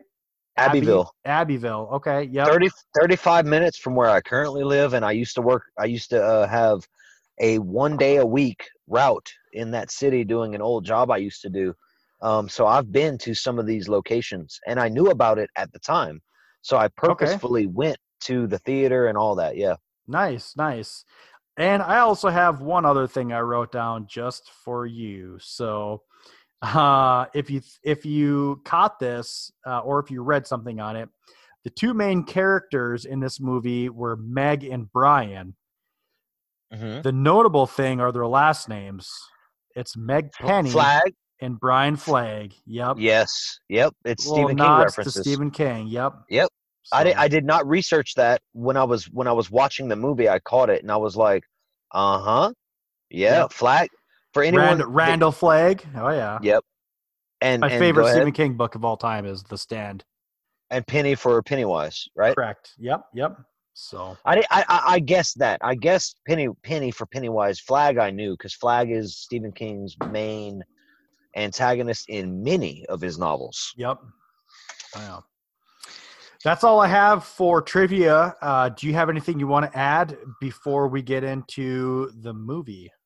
No, I'm just proud that it was shot in my home state for whatever that r- reason might be. Good old I can- Abbeville, Louisiana. All right. Well, let's get into the Blob 1988. Take us away. All right. this film opens with some out of place mid 90s looking title cards set against both cosmic and earthly backdrops. I so we see the earth. eh, I know, dude. We see the earth and the sun. We see this little small town, and an eerie quiet has settled in over it. And uh, this is Arborville, California. Arbor? Arba? How do they say it in the film? Arborville? Uh, I guess I Arborville. California. and uh, it seems to foreshadow a world rendered without life. But the silence is broken by a high school football game. And uh, after being tackled through Bobby Boucher's sideline refreshment stand, our would be hero, Paul, he manages to ask a girl out on a date before losing consciousness. Shawnee Um, Smith. Yeah. Elsewhere in this uh, in this town, there's a wannabe member of the Lost Boys. to me, he, sporting a jean, uh, black jean jacket or, or leather jacket. with hair extensions. I don't know if you caught that too, but both Shawnee Smith and uh, Kevin Dillon had hair extensions at behest of Chuck Russell. So I thought that was great. He's cruising around on his dirt bike, and he, he gets into like a, a minor accident. He what was he like? Goes skidding off that bridge, Yeah, and he, was- tumbles. Yep, he was sitting a 17, 16 year old kid leaning up, uh, you know, out in the. It almost looked like a desert. I'm like, so which makes sense, I guess, if they're out in California. But you know, crushing an old school Budweiser, and um, yeah, he's he's like, I'm gonna finally make this jump on this bridge. So he goes to make the jump, and he, you know, he, I guess he bitches out, or I forget exactly what happens with him, but he skids off, and it's much to the amusement of some random piss bum is just there, like Yep. applauding that he that he fucked up. Um, I'll tell you what was was this movie not just a typical stereotype of an 80s movie with your set of your, your cast of characters i mean you've got the jock you've got the sweetheart the cheerleader you've got the bad bad boy. boy yep Yeah. yep and then you've got the- the the, the, the, the grumpy hobo sheriff, the Yep. hobo. Yeah, it is. It's it's it's it's a rundown of an 80. It's 1988. The the decade knew what it was doing by this point. So yeah, I I would agree with that. Um, meanwhile, somewhere else in town, uh, what's the sheriff's name? Herb. Sh- Sheriff Herb is hitting on a waitress, and they decide to local hook up. cafe yep it's They- a good they- old they- country concert hey you you you know you know the country concerts tonight right they decide to hook up after her shift. Yeah, she leaves a little note on his receipt, like I get off at eleven, yep and and then you'll get me off. No, um, yeah, you better believe that so so our motorcycle or, our dirt bike, uh, accident prone motherfucker is his name is Brian Flagg. That's Flagg, the titular flag. Um, this discount lost boy gets grilled by the sheriff uh, while he's you know making his way through town. I guess he's had some trouble in high school or you know what have you. And um, he goes and visits his old boss or maybe his current boss. Uh, Ah, Yeah, I a- guess I I don't know who he was. I kind of took him as just like, you know, he's he's like gearhead. He's he's got his motorcycle. Like I I kind of took him as like uh someone he just well, he said he said I'll put in out he said I'll put in hours later, like like as if he worked for him before. on the weekend. Yeah, yep, something But like he- that. he- he's looking for tools because he needs to go back and fix his his crashed bike. And um, him and the guy have a, a, a brief exchange about you know maybe the weather is going to change soon. There's going to be some snowfall. You can guarantee it according to Yeah, so you get the idea that this is a tourist town. Uh, it, they're all looking forward to the ski season. There's multiple comments on that. Whether first off, you get it in the um, in the cafe where she's talking about, you know, well, well, tour season's coming up here, and then you also get it with the the guy that's picking up all the snowmobiles, which I thought was cool as hell. I'm a huge snowmobile buff, and seeing all those old sleds in there getting worked on, I was like, I love this. well. Now let me ask you this before we keep going further. Uh huh. You've seen this movie before? So what I'll say is, and I feel like I prefaced this every time we talk about a movie from the 80s or 90s, is I grew up and I loved horror movies. I watched them all the time. I saw I don't I can't tell you if I saw this movie 100%, but I, I I caught multiple parts of it, but you know, this is back, you know, back in the late '80s, early to mid '90s when there is no such thing as TiVo or recording stuff. So you've you know you'd sit down and you'd flip through channels and you'd find this. So I've watched parts of it. This may very well have been the first time I've ever watched it from start to finish. Oh, For that matter, it's been so long that it almost was like watching it from the beginning again. So I, I I- went I in get that. basically just saying it's a first time watch. I might as well just say that because it's been so long, even though I know that I've seen certain parts of it before.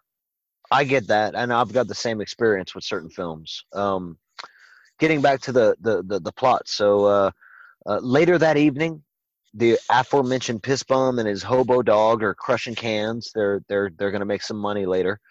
When a glowing hot pink meteorite hurtles down from the sky and crashes into the nearby woods. They're all pink in the middle. and the, the face that the piss bum makes, just like the ooh, like he's so freaked out. Yep. It's priceless. I love it. Dude, he's Um, got that cast iron pan on his foot, just crushing cans. I was like, I fucking love it. I love it. He's prepared to make his money, dude. I love it. Yeah. Uh, at the pharmacy in town, Scott Jeske, uh, I, I pulled that name Yep. um because they I think they only say Scott. I don't know. He he's he's buying they some did say Scott condoms. Jeske at one point. They did? Okay.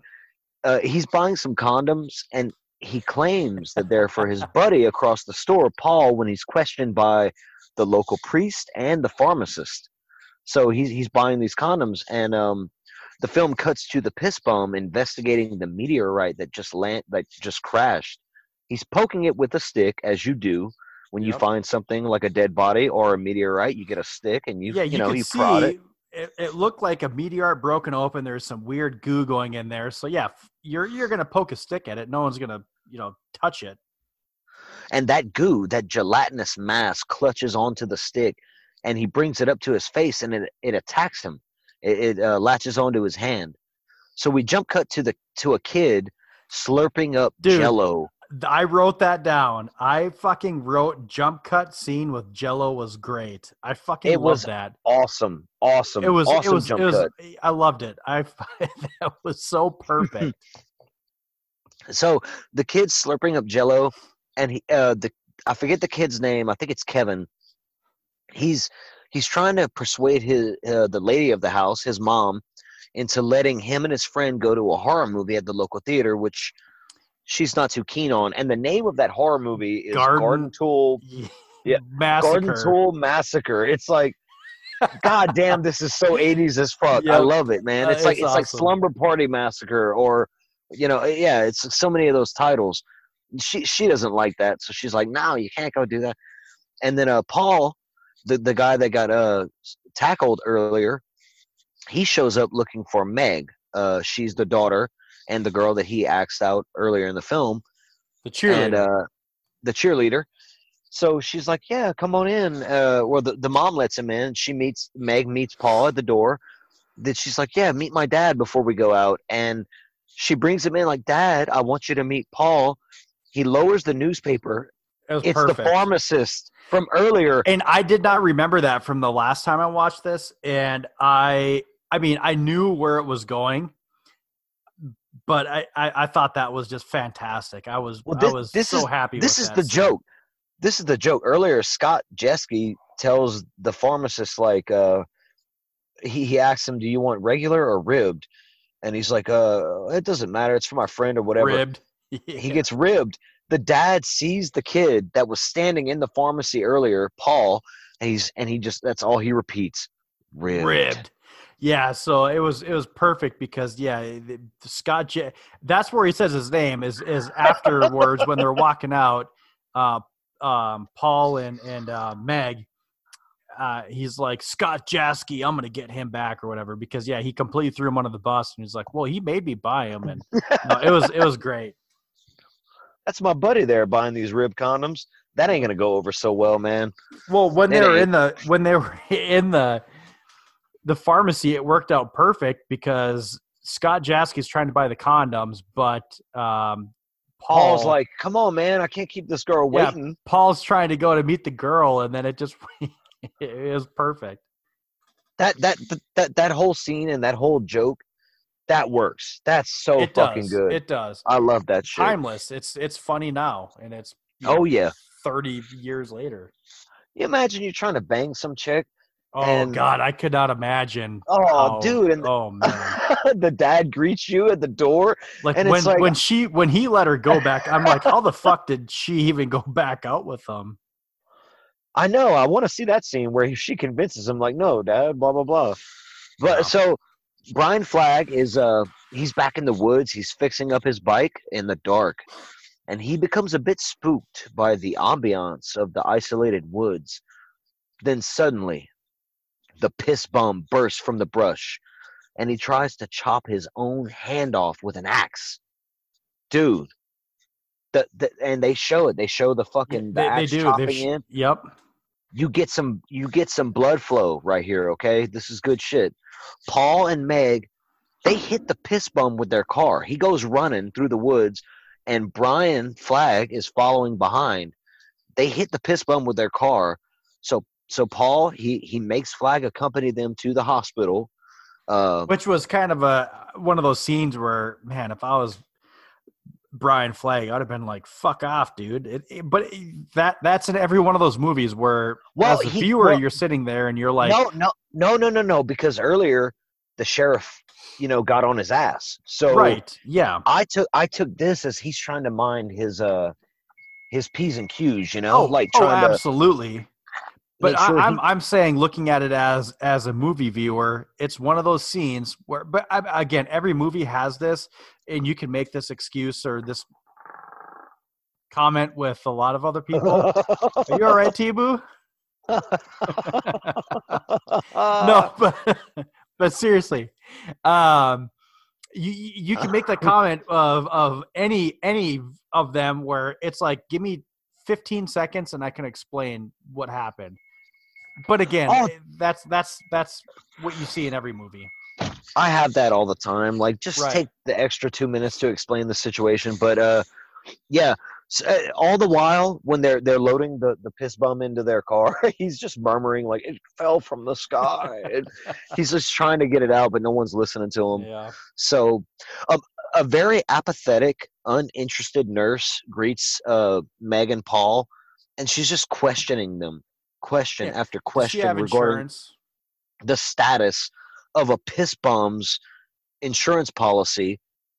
Otherwise, he won't be seen about. I mean, it's kind of like, well, goddamn, lady. I mean, and, and they, they they give up. They're like, you know, they don't they don't care about an explanation. Here is what what uh Flagg says. He's like, you know, I'm out. So you know where to find me. Um. So yeah, Flagg fucks off, and uh, he leaves Paul and Meg to explain what happened w- with the injured bum. And uh, a little later, Paul notices that the bum is writhing around under his bed sheets. He's going to buy a soda for Meg, and he sees he sees it off in the distance down the hallway. And he goes to a doctor, and he's like, "Hey, man, this guy's dying over here." So he brings this doctor in to inspect. Well, the doctor bum. and the nurse were the same, as you said, apathetic. They didn't give two shits. They You don't the care. doctor was, yeah, they, they just don't care. I mean, even though the doctor was with, uh, you know, it's it's like ah, he's fine, kind of thing. he the doctor comes in to check on the bum and he pulls the sheets back from the bum laying on on the gurney and all that remains is the upper half of his body. The lower torso and his legs are completely gone. Everything that you love from '80s movies summed up in that scene with the special effects and everything. Is great. it's just gore and viscera left behind dude. That's all it is. Yep. and paul paul freaks out. He starts trying to call uh the police. And at the same time this large pink amorphous blob crawls up the wall onto the ceiling above paul and just drops down consuming the teenager you you think this guy at this point is like your main character i thought so Yes, yes, I love that scene. That was the next thing I wrote down was Scott's or Scott. Paul's death scene was unexpected and it was perfect.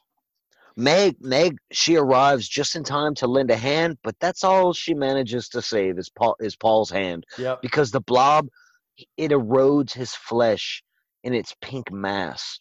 he's gone. She just pulls back his arm and it falls to the floor, and that's all that's left of him, dude. It's so fucking gross. It's like, oh but it's shit. it's it's perfect. I loved how they flipped the script on a. I mean, we've talked a lot about Scream tonight, but it's kind of the same thing, not on the same scale. But you're like, oh, Drew Barrymore, she's going to be, you know, the main character. Same thing. Oh, Paul's going to be the main character. No, we're going to kill him off in the first real death scene, and I loved it. It was it was awesome. Mm-hmm. Darabont was doing that in '88, y'all. Yep. That's all I gotta say. Um, in another isolated place, up up in the woods, uh, Scott is making out with his girlfriend Vicky, that Playboy playmate, Oh yeah. in his car. So they're they're at the traditional like uh, lovers Overlook. lane. Yep. Yeah, like where all the teens go and park, and you can see the cityscape below you, and they're making out. So he he he he, he goes to to retrieve like some some alcoholic beverage from his trunk slash mini bar, which is so cool. I that was I'm not gonna fluff around this point. That was one of my favorite parts of the movie. I was like Fuck that yes. this character that they in in the two small scenes you get with him was one of my I, I think he was my favorite character between him and the uh in the pharmacy and him at the overlook with that cheesy fucking Well- you'd never ex- expect that and you've never seen No. that before i love no, it I've never seen that before, and and what you just said is kind of going to go towards my rating later. But yeah, Scott is a memorable character, um, and sadly, this is kind of all you get really Yep. because uh, he returns to his date with his beverages, and uh, she appears to be asleep. So Scott starts to sleep creep. He's undoing one button on her blouse at a time, all while Talk, talking talking to through it. oh yeah, you it's like oh yeah you're warm it's it's it's funny, but it's also I mean it's it's creepy, and that's when the blob unspools tentacles from her midriff. Her face caves awesome. in, and it starts sprouting more tentacles as it attacks Scott. And that's all you see is that the fucking windows of the car burst, and you never see Scott or Vicky again. They're gone. So such a great scene. Such a the death the death that that whole scene if i had to pick my favorite like five minutes in a movie that was probably it. With scott and his over the top ridiculous i mean like it doesn't even make sense. I mean how did you drive there with like It's just shaking around in a bowl of strawberries and uh dude it was so perfect he's got the works. He's got the works going on it's in that legit. trunk, dude. Yeah, yeah. I mean, he's got a full bar in there, and then to have it capped off with that scene, and you, as a viewer, you know exactly where it's going. You just don't know how they're going to get there. I, I loved it. I, I absolutely love that scene. Scott was DTF, but he got he got murdered Yeah, hardcore. yeah. It was Um, good. Uh, back back at Meg's house, uh, her father, the pharmacist, is he's all riled up about you know what what happened earlier at the hospital, and the her uh, Meg's mother tries to comfort her, but Meg knows that no one is believing her about this blob entity. Like no one's taking her seriously, and uh, the police and her parents they're convinced that Brian Flagg has something to do with this, the death of Paul and the uh, the piss bomb. So on the on the outskirts of town, the blob makes its way into the sewers, while Flagg is being questioned down at the police station, and um, he he fucking licks the face of one of the cops that's questioning him during the questioning, just straight up, full on Yeah. tongue fucks the the shit out of this dude's face.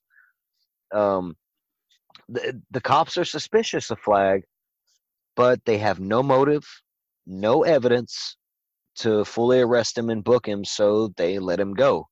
And two seconds after this dude has left the police station, he's confronted by Meg. She she speeds into Her the little scene in a Volkswagen car. Beetle. yeah, she's like, I came down here to pay your bail, but you know, he's like, it, he compares it to some law attorney or a bail bondsman or something, and um, it, Flagg pretty much brushes Meg off, and he tries to uh to get uh a bite to eat down at the diner that we were at earlier with the sheriff and the waitress. Yep. Yep. And um, the waitress is still there, and she's like, "Honey, you know, I'll make you a sandwich. The grill's off, but I could do that for you." Meg follows Brian in. She's trying to convince him that something strange is going on, something other, something that was on the piss bum's hand is killing people and getting bigger. At the same time, the drain in the kitchen of the diner is clogged, and uh, one of the busboys is attempting to unclog it, only to be forcefully pulled into the drain pipe by his hand. And he starts getting sucked in. the practical effects on that were awesome. Like No, yeah. his head getting sucked into that drain. I thought that was pretty sweet. I kind of feel like the movie's blowing its load in these first few deaths, but I'll get to that later. Um, as as uh, Brian and Meg and the waitress, whose name I keep forgetting, uh, they they they look on in horror as the busboy is sucked in, his bones breaking and cracking, his flesh eroding until finally the blob starts shooting up against the ceiling like it's Yep. spurting out. And Meg and Flagg take refuge in the freezer while the waitress breaks through some window and stumbles into some trash cans in the back alley behind the restaurant. And uh, she she scurries into a payphone, and she's trying to call the sheriff. Side story: When's the last time you saw a real, true payphone? Uh, like the when I lived in New uh, New Jersey and I, I worked in New York City, so like seven years ago at this point or eight. The- something like yeah, they're they're virtually like non-existent. However, where I hunt uh, next month when I'm up hunting, I will uh, a month and a half. I'll send it to you. There is a payphone up in the middle of fucking nowhere up in northern Minnesota, and every time I drive by it, I think of like you know horror movies and because you never see them around anymore, but they're always in horror movies. But anyways, keep going. Ah, so so so the waitress scurries into this phone booth and um, she she's trying to call the sheriff. Her her date for the night. They were gonna go see some country music, but uh, instead they got visited by the blob, and uh, she's trying to get a hold of him for help. But the dispatcher tells her that the sheriff he's already left. He's heading for the diner. At that moment, the sheriff's dissolving corpse floats it just floats right up right up to her face right up against the glass of the phone booth Yep. and there's this viscous acidic body that's breaking him down and it bursts through the phone booth and absorbs the waitress she's gone she's done for I'll tell you what. This at this point, I wrote down because again, I I forgot about the sheriff. I forgot about her. I wrote down that this is one of those rare movies. Like I don't. In the last, I would say month or two, most of the movies I've been watching have been, you know, prepping for our end of the year episodes. So I've been cramming a lot of, you know, 2019 movies. Um, so I don't know if that has anything to do with this, but what I really noticed was all of the characters in this movie are quote unquote good guys, and they all get fucking killed off. And I feel like you don't see that anymore. I feel like all these movies you get, you, you know, they they you, you get these stereotypical, you know, kind of assholes or or like your teenage you know you, you don't have any feelings for for them the difference with this movie is that they did just enough to build these characters up to where you're like with the sheriff and the waitress you know th- there were scenes in there that you could consider throwaway scenes but you know i mean he's an older guy that's single she's an older girl that's single and they're trying to you know go on a date and you're like oh or with um, you know the the good guy. Even if we want to talk about the dude, the busboy, like you said, at the cafe, you know he is just there making a sandwich. But if you think about it, they're making free meals for Brian Flagg, and this guy is back there. He's a busboy. And he sees her struggling with struggling with the pipes, and he's like, "Oh, I'll go and take care of it for you." Another good guy. All of these people are actual, genuine characters that you have like feelings for and this movie is just you know yeah we're, we're gonna kill them all off but to that credit that's frank darabont I mean, Yes. let's, let's yes, talk about is. let's talk about the mist. I mean, I mean, uh, but I love it though. I mean, I I was really impressed with how they how they No, you're right. Character after character in Frank Darabont's stories, just they they they're they're they're as eligible for destruction as anyone else. I mean, Yeah. it, I agree with that. The way you're saying that makes me kind of look at this slightly different than than what I was. But uh, I'm gonna I'm gonna keep going a little bit. Um, yep yep uh, Brian Flagg and Meg escape. They escape the diner, but but that priest from earlier in the pharmacy, he comes walking up the street at, at night, and he sees the Very, this is blob. a key scene. very, very key. Uh, he he sees the blob entering the sewer from some uh, street side drainage. I don't know what you call a culvert, something. And he, he he goes inside the diner to like assess the damage or whatever. Excuse me. And while he's there, he finds some brilliant pink crystals in the freezer, and he he collects them up and uh, he stores them in a, a glass jar. So that's that's gonna So what happened with that scene was the blob they so Brian Flagg and Meg Penny were trying to hide from the blob and they went into the freezer. The blob tried oozing underneath the door and it froze and some of it got broken off. Yep, yep. Uh, yeah, I, I missed that little part, but that that is what happens. That when they hide in the freezer, Blob tries to come through, but it's like, oh, shana, no, I can't go in there. So it it, it it retracts, and and the priest finds the the crystals left behind. Um, so at the Small, police just a station, couple of them. yeah, v- just a few. At the police station, uh, Brian Flagg and Meg Penny, yeah, uh, they demand to see the sheriff, but the dispatcher, she's overwhelmed. She's she she's getting phone call after phone call from distressed townies, and um, so they give up on that and they head over to Elkins Grove, which I guess is like an out uh the outskirts area of the town of Arborville. They call it Elkins Grove. It's the wooded area, and they they, they come across a search party comp, uh, comprised of officers and volunteers that are looking for any clues as to what happened earlier with the piss bomb. I guess. Um, helicopters descend on them, and people wearing hazmat suits emerge from the woods. And one of these hazmat suited motherfuckers is Dr. Meadows. And he explains to Paul, uh, not Paul, um, Brian and Meg that they're here to research the meteorite and the possibility of off world microbes. So they're biologists, I guess, and government, you know, people. And that's the, that's his prime concern is what came out of this meteorite. The good doctor, he's worried about possible space germs invading and killing off humanity, much like he theorizes is what ultimately happened to the dinosaurs. So, uh, Meg's little brother and his friend, they're they're they're at the movie theater. They're enjoying Garden Tool Massacre. At that time, the bo- the the blob infiltrates the projection room.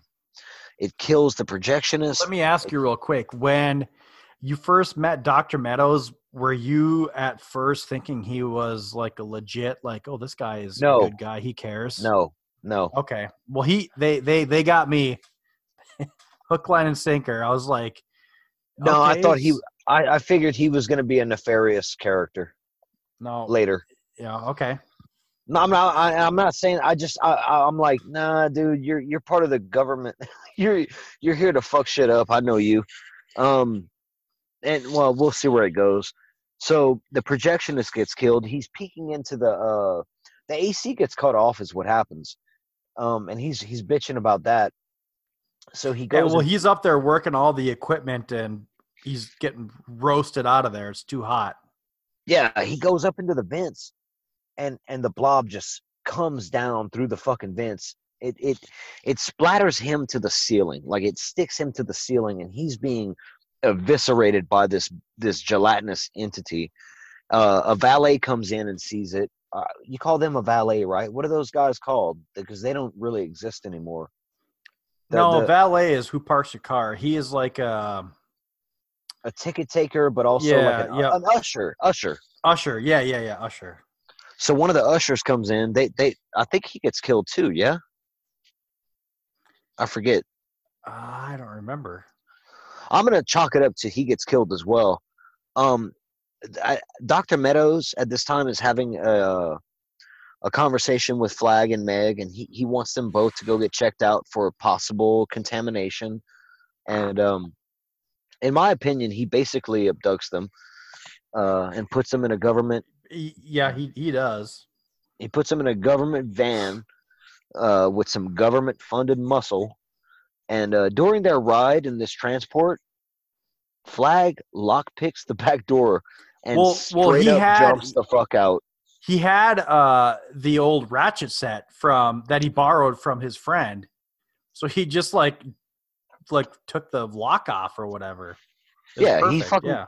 he got the hell out of there and he's like you know i know what's going on so fuck this and and meg you know he, he leaves her behind but she thinks that these people are here to help so she stays she she eventually shows up with uh uh every basically everybody else in town the majority of the citizens are all being brought to town hall the the the the capital of the town whatever where they're being put under quarantine she meets her parents there and she's freaking out about her brother uh, they didn't know that he actually snuck off to go watch that horror movie so she's Yeah, him heading him the and his cinema. buddy. Yep. yeah him and his friend so she heads for the uh, the cinema and at this point the blob has consumed the film ro- the film reel it, and and the, the entire screen is just covered in this pink light and it starts to absorb all the moviegoers. It bursts out of the projection room. Uh, p- Chaos ensues. Uh, people are running everywhere. All the patrons are trying to flee into the streets. Meg rushes in looking for her brother and his friend, only to find a panicked crowd running from and being consumed by an ever growing blob. This thing just keeps getting bigger and bigger and bigger dude, this scene is out of control. Like There Who there was yeah, it was I love this scene. It was mass carnage. and this is what people remember. They remember this scene. Um, uh, she and her brother and his friend, they, they make it out of a side exit, I think, and retreat into the sewers. But the blob is probing that manhole that they sneak down into with tentacles, and it grabs hold of Meg, and it manages to burn away some of her hair, dropping her down into the sewer. So she barely, barely escapes. And um, uh, uh, Brian has Brian Flagg. He's doubled back to his bike and he's he's uh, fixing that down in Elkins Elkins Grove, Elms Grove. I forget the name of the place. I forget, Um, yeah. So he's fixing his motorbike, but he eavesdrops on uh, Dr. Meadows and his colleagues as they extract the meteorite from its pit and reveal that they already are aware of this all-consuming blob. It's a virus. It's and all ex- man-made. It's it's a it's a United States uh satellite basically. this this is why my distrust was there from the beginning, dude. I knew these motherfuckers were up to no good. Um, it's expanding and eating everything at an alarming rate. Uh, Meadows, Dr. Meadows, he wants to contain the blob, claiming that it's that its capture will revolutionize w- weaponry uh, and germ warfare. warfare. Yeah, germ warfare is what he said. It's gonna it, it takes priority over the people of Arborville, and he calls them expendable. Mhm. So Flagg, he's he's nearly captured, but he evades he evades all the hazmat suits who give chase on dirt bikes of their own and uh, helicopters and Ford Broncos. Dude. OJ Simpson was behind the wheel of that one. but before the chase is over, there's helicopters. Yeah, Like you said, there's Broncos. It goes the, the Bronco goes over a fucking cliff and like crashes. They're shooting at this motherfucker. Uh, Flagg loses the helicopter by Well, he he, he finally that was they finally brought it back around to that whole scene where in the beginning when you first meet Brian or yeah Brian Flagg, he finally got the courage up. He he he he laid his bike down the very first time because he's afraid to jump that bridge. This scene they brought the whole bridge and everything back into play, and he was being chased by the Broncos, the helicopters, and he had enough courage where he jumped that bridge, and the Bronco went off, and yeah, so that that whole scene kind of wrapped it back around. Well, I'm glad you caught that because I, I I did not first time watch I did not catch some Yep. of these intric- intricacies, but fucking yeah, man, fucking a very good. Um, so at, at at this point, uh, he evades them by by finding a a sewage drain that he can he can go down, and uh, uh, d- during this chase, like like while this is happening, Meg and her younger brother and his friend, they're trying to find like a, a, a different route out of the sewer, like get get the fuck away from the blob, you know. But they get attacked by the blob, and her her brother's friend and several nameless hazmat suits are absorbed into the blob at this point. Uh, but she's saved at the last minute. Doesn't she uh, send her brother off, like get the hell out of here, type thing? No, so it was still her and her brother and his her brother's friend in the sewers, One of them gets absorbed, dude. and that's her, little- her brother's friend. Yeah, yeah. So so she tells her brother to get the hell out of there. He runs away. Um and then she's saved at the last second by Brian who pulls pulls her to safety and they start speeding through the sewers on his dirt bike. I Well, guess yeah. big- So I guess w- what happened was is they they were in the sewer and they came to like a uh like a like a what do you call it a cesspool kind of area where they come to a dead end. It's just a big area where the water pools up, and the friend gets eaten by the blob, which I gotta say, child death, unexpected.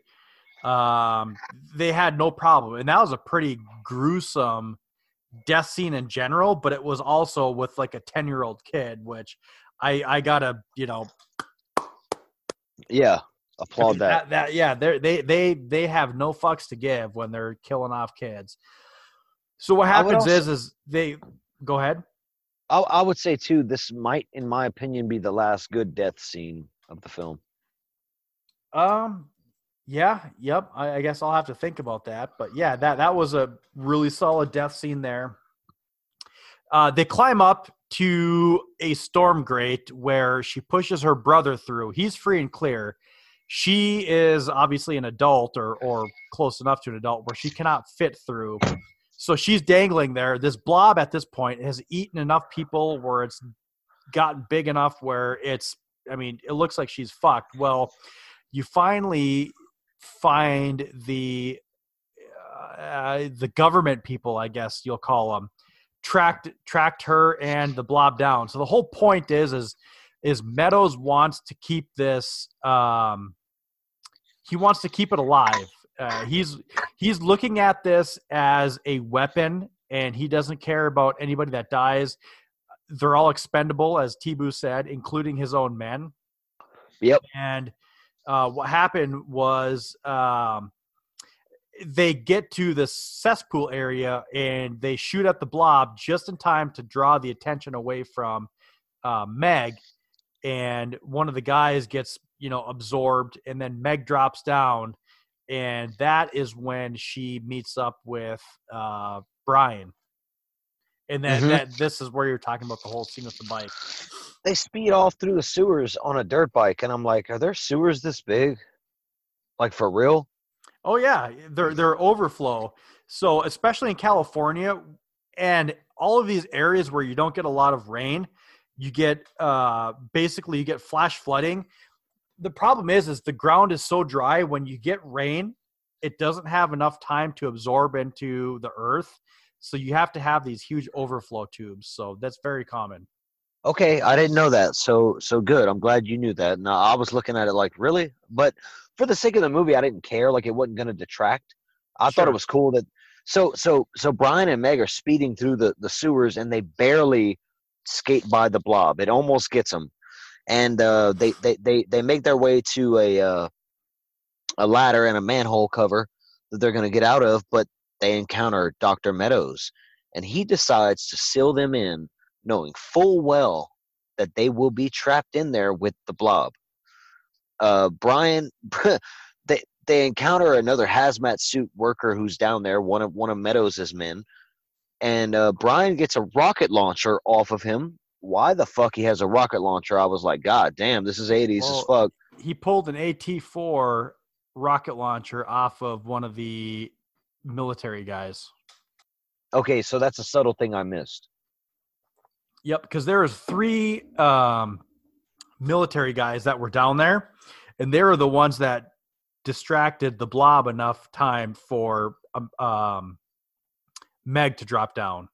Again, first time watch, so Yep. I'm sorry to a- anyone who's listening. Uh, thank you, Boss Tuna, for being there to fucking fill in these gaps. Um, so he shoots this rocket launcher. All right, this is awesome. Um, he takes the rocket launcher from from the guy in the hazmat suit, and uh, he shoots it up through the manhole cover, and it blows up one of these fucking vans that are parked on top. Yes, this was this was a pretty uh, important scene because at this point Meadows has to make a call where he's like, okay, well, we're having a hard time contain because he sent the three guys down there to contain the blob.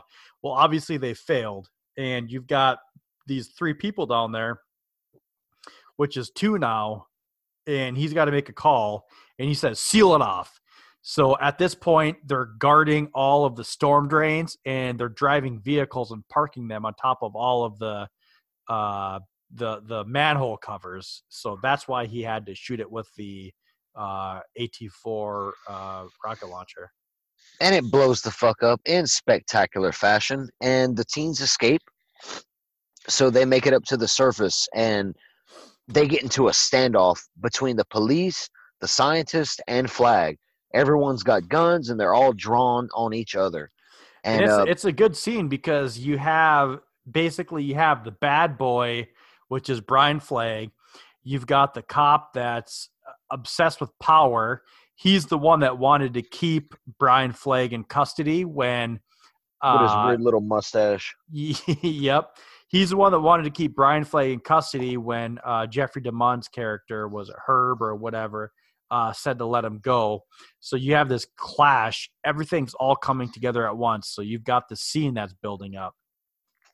and meadows he's trying to convince him like waste this guy like kill him and uh he says he's infected but brian tells them that the meteor was man-made and that the horrors befalling their community that's the scientist's fault like they know what's going on You know So he's not before- affected. It's all bullshit. Yeah and before anything can can be done the blob whips a tentacle at meadows and it drags him down into the sewer you see his face in in his little hazmat suit just get completely consumed with this pink mass It was a great scene because yeah, the blob somehow got inside the suit, so it didn't it didn't take him from the outside like the blob always does. They flipped the script and it got inside of his suit, and you see it fill his whole suit, his hazmat suit from the inside out. It was, it I loved it. It was perfect.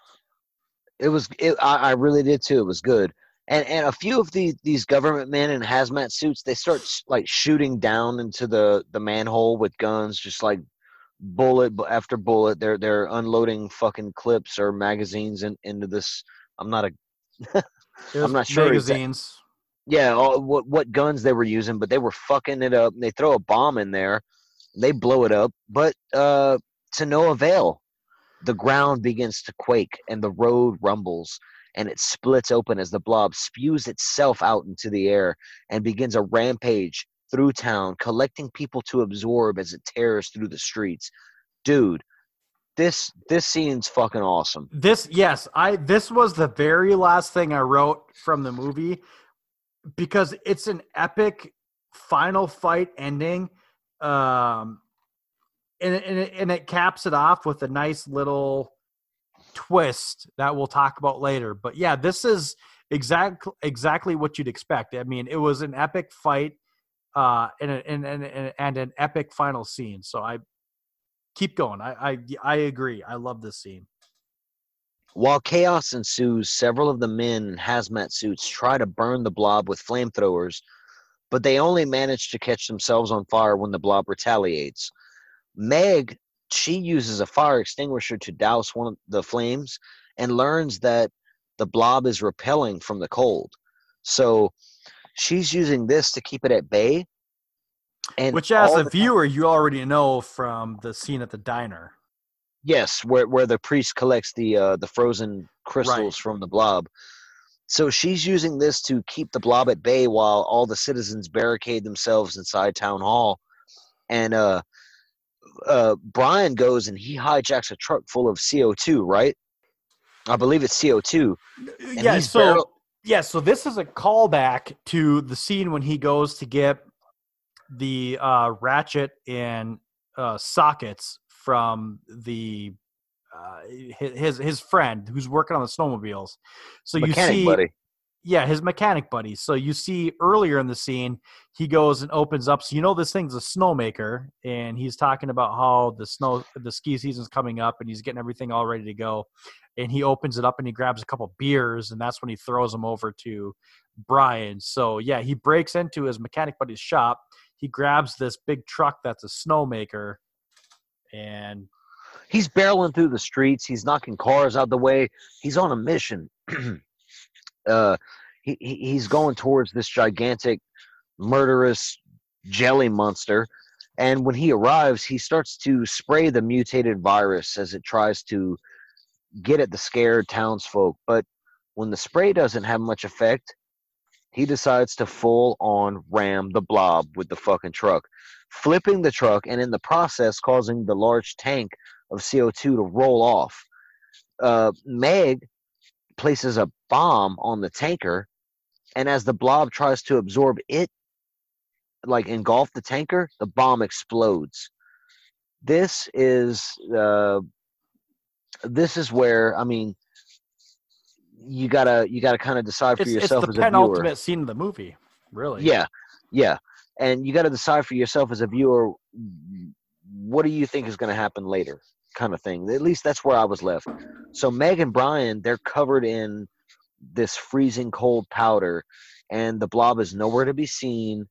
The townies all come out, and uh, there there's a bit of snowfall coming down. That's when his mechanic buddy pops up, and he's like, "I told you there'd be snow," and uh. the blob is now crystallized. It's it's it seems harmless, right? Well, sometime later, the priest from earlier, he's giving a sermon to his congregation.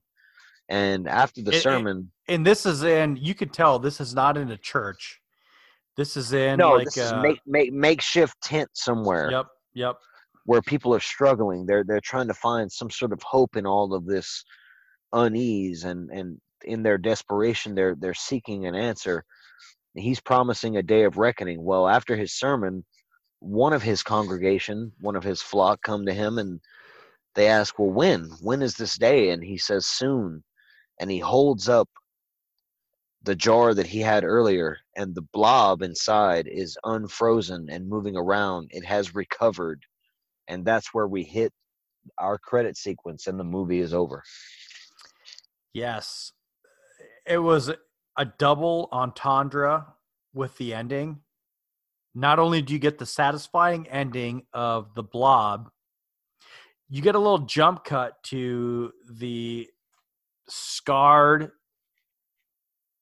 like half melted face of the reverend and all of a sudden you get this oh that's right he went into the freezer and grabbed a couple of frozen chunks of the blob put it in a glass jar and he Would- is ready to do it all over again When did he get scarred? I, I, again, I'm first time watch. I'm missing some things. When did he get fucked up? I know he Um, was. I know he was there during the chaos. I know he was yeah, there. He was. I, I think he got all messed up and attacked uh, d- during that whole scene with the diner. I, I can't Okay. pinpoint it, but yeah, yep. So, Yeah. Well, I like. I like the epilogue. I like. I like again ambiguity. Like, well, where's this going to go from here? And I was wondering the same thing when they froze the blob. I'm like, yeah, you stopped it, kind of, but that's not gonna do the trick, man. yeah, yep. That's not gonna. That's not gonna halt this thing in its tracks. So, wrapping this up, let's get into um, first off, let's get into our dislikes, and then we're just gonna roll right into our likes and ratings. So, go ahead with your dislikes. Okay, my dislikes I would have to reconsider upon a second watch because the way you talk about it, and I see what you're saying, even just seeing it one time, I see what you're saying about how there there are seeds planted for a lot of these these good characters that are sprinkled throughout the film. But my dislike upon initial watch is I don't find any, except Scott, any of these characters to be memorable at all. None of them. The sheriff, uh, Flagg, Meg, none of them. I don't. I don't. I don't care about them. They have given me nothing to care about. Um, I found them all to be, like Meadows said, expendable. I, I didn't care about him either. I mean, uh, the moment I saw him, I'm like, you're up to no good. You're part of the shit. Like, and I and I swear I don't know this movie. I've never seen it. I just don't trust. I saw ET, man. That's enough Oh, to not trust motherfuckers in hazmat suits. Fuck them. If Yeah. they show up, they're part of the problem. They're not good. They know already what the fuck's going on. Preventative measures count, yes, but I didn't trust them. Sorry. So my, uh, I didn't like. I didn't like that the characters didn't really affect me. Um, the story is good. I like. I like the story of a, again small town setting. Always classic. I'm from a small town. A lot of people are. We can relate to that. Um, but the characters just did not hit home for me. And this this is a minor gripe, but the score I, I don't notice it at all. So Okay. that didn't help me. Um, that that that there was no memorable theme like a Reanimator or like a Hellraiser or a Candyman or something to go back to and be like, you you it it, it keeps going over and over in your head. You know, like Halloween or Halloween Three, anything John Carpenter fucking Sure. scores. There, there was no memorable music for an '80s film. That's kind of for me like a downer, like a little bit of a downer. The effects, not a dislike completely, but some of the scenes with the with the the the um how you say that uh trans spotted trans spotted i don't know how to say the word where they where, where you could clearly tell that the background and the foreground do not match up at oh all. yeah, like the green screen scenes when this when the um, blob is big, and they're trying to like fit shit in. Yeah, and if you color correct that now, I'm sure it'd work fine. But I didn't see the uh, color correction. I saw what we saw in the '80s, and it it it took me out of it in those moments. I was like, huh. What sometimes I can adore I can adore that though, like Clash of the Titans. I can adore whenever I see the effects at work. But by the '80s, man, I've already seen the thing, and that predates this film. So fuck off with those effects. Like no. Yeah, well, the difference with the thing is that was all practical. So I, I get that. I get that, and I and I I know they're working with scale, but it just didn't blend. So I saw it, and I I didn't like it. That's Yeah. it. That's no, you definitely can dislike. see the difference. Yeah. so I, I think I think unmemorable characters, sloppy, not sloppy, but but uh, noticeable CGI effects, um, for for what they were doing back then, and no score, no memorable score to me. Um, I think those those are the the three things I I, I count as a dislike. Okay, so a couple things with me that did not work was really it's going to come down to um I guess the the biggest thing is going to be with the the story um as much as I liked and to be honest I was a little bit surprised because I was on the whole opposite side where I thought Meadows I mean the actor that played Meadows was was superb because he came off and portrayed that like almost fatherly like it's okay this is what we're doing I want to say no one gave a bad performance in this film, in my opinion. I I liked Yeah. everybody's performance. I just want to say that. Yep. Yeah. So Meadows gave like a pretty sincere performance. So like again, even though I've seen parts of this movie in the past, I was looking at Meadows and was like thinking like, oh, this is just a typical thing where the government sends people in and he's a legit microbiologist and the biggest problem I had was with like the story is it's almost like they I mean it was a it was a nice little kind of twist thing, but it didn't really Yeah. it- it's almost like they kind of slapped you in the face with that big black I- well- dong as far as Big this black. is what's going on. Big black. I saw the love you. I saw the I saw the swerve, man. I and it's not because of any it's not intuition or nothing like I just I was like I didn't trust him. I'm like, nah, you're you're gonna be a bad guy. Every every a lot of movies have that where the the the bad guy shows up and he seems nice, but he's really an asshole. So I just Yeah. thought like, ah, you're too nice, but fuck you. And then when they put him in the van, I'm like, yeah, fuck this guy. He's the guy. He's the one. He's the fucking asshole. I, I would have preferred a story that was not He's gonna fucking murder ET if he had his fucking his way. Yeah. I mean, I, I just thought that it was really convenient with how the the blob I, I mean, clearly they're they were working with and you know, trying to perfect this germ warfare kind of deal. And I mean, it was really convenient with like a satellite coming down. Like, how the fuck did this occur with a satellite?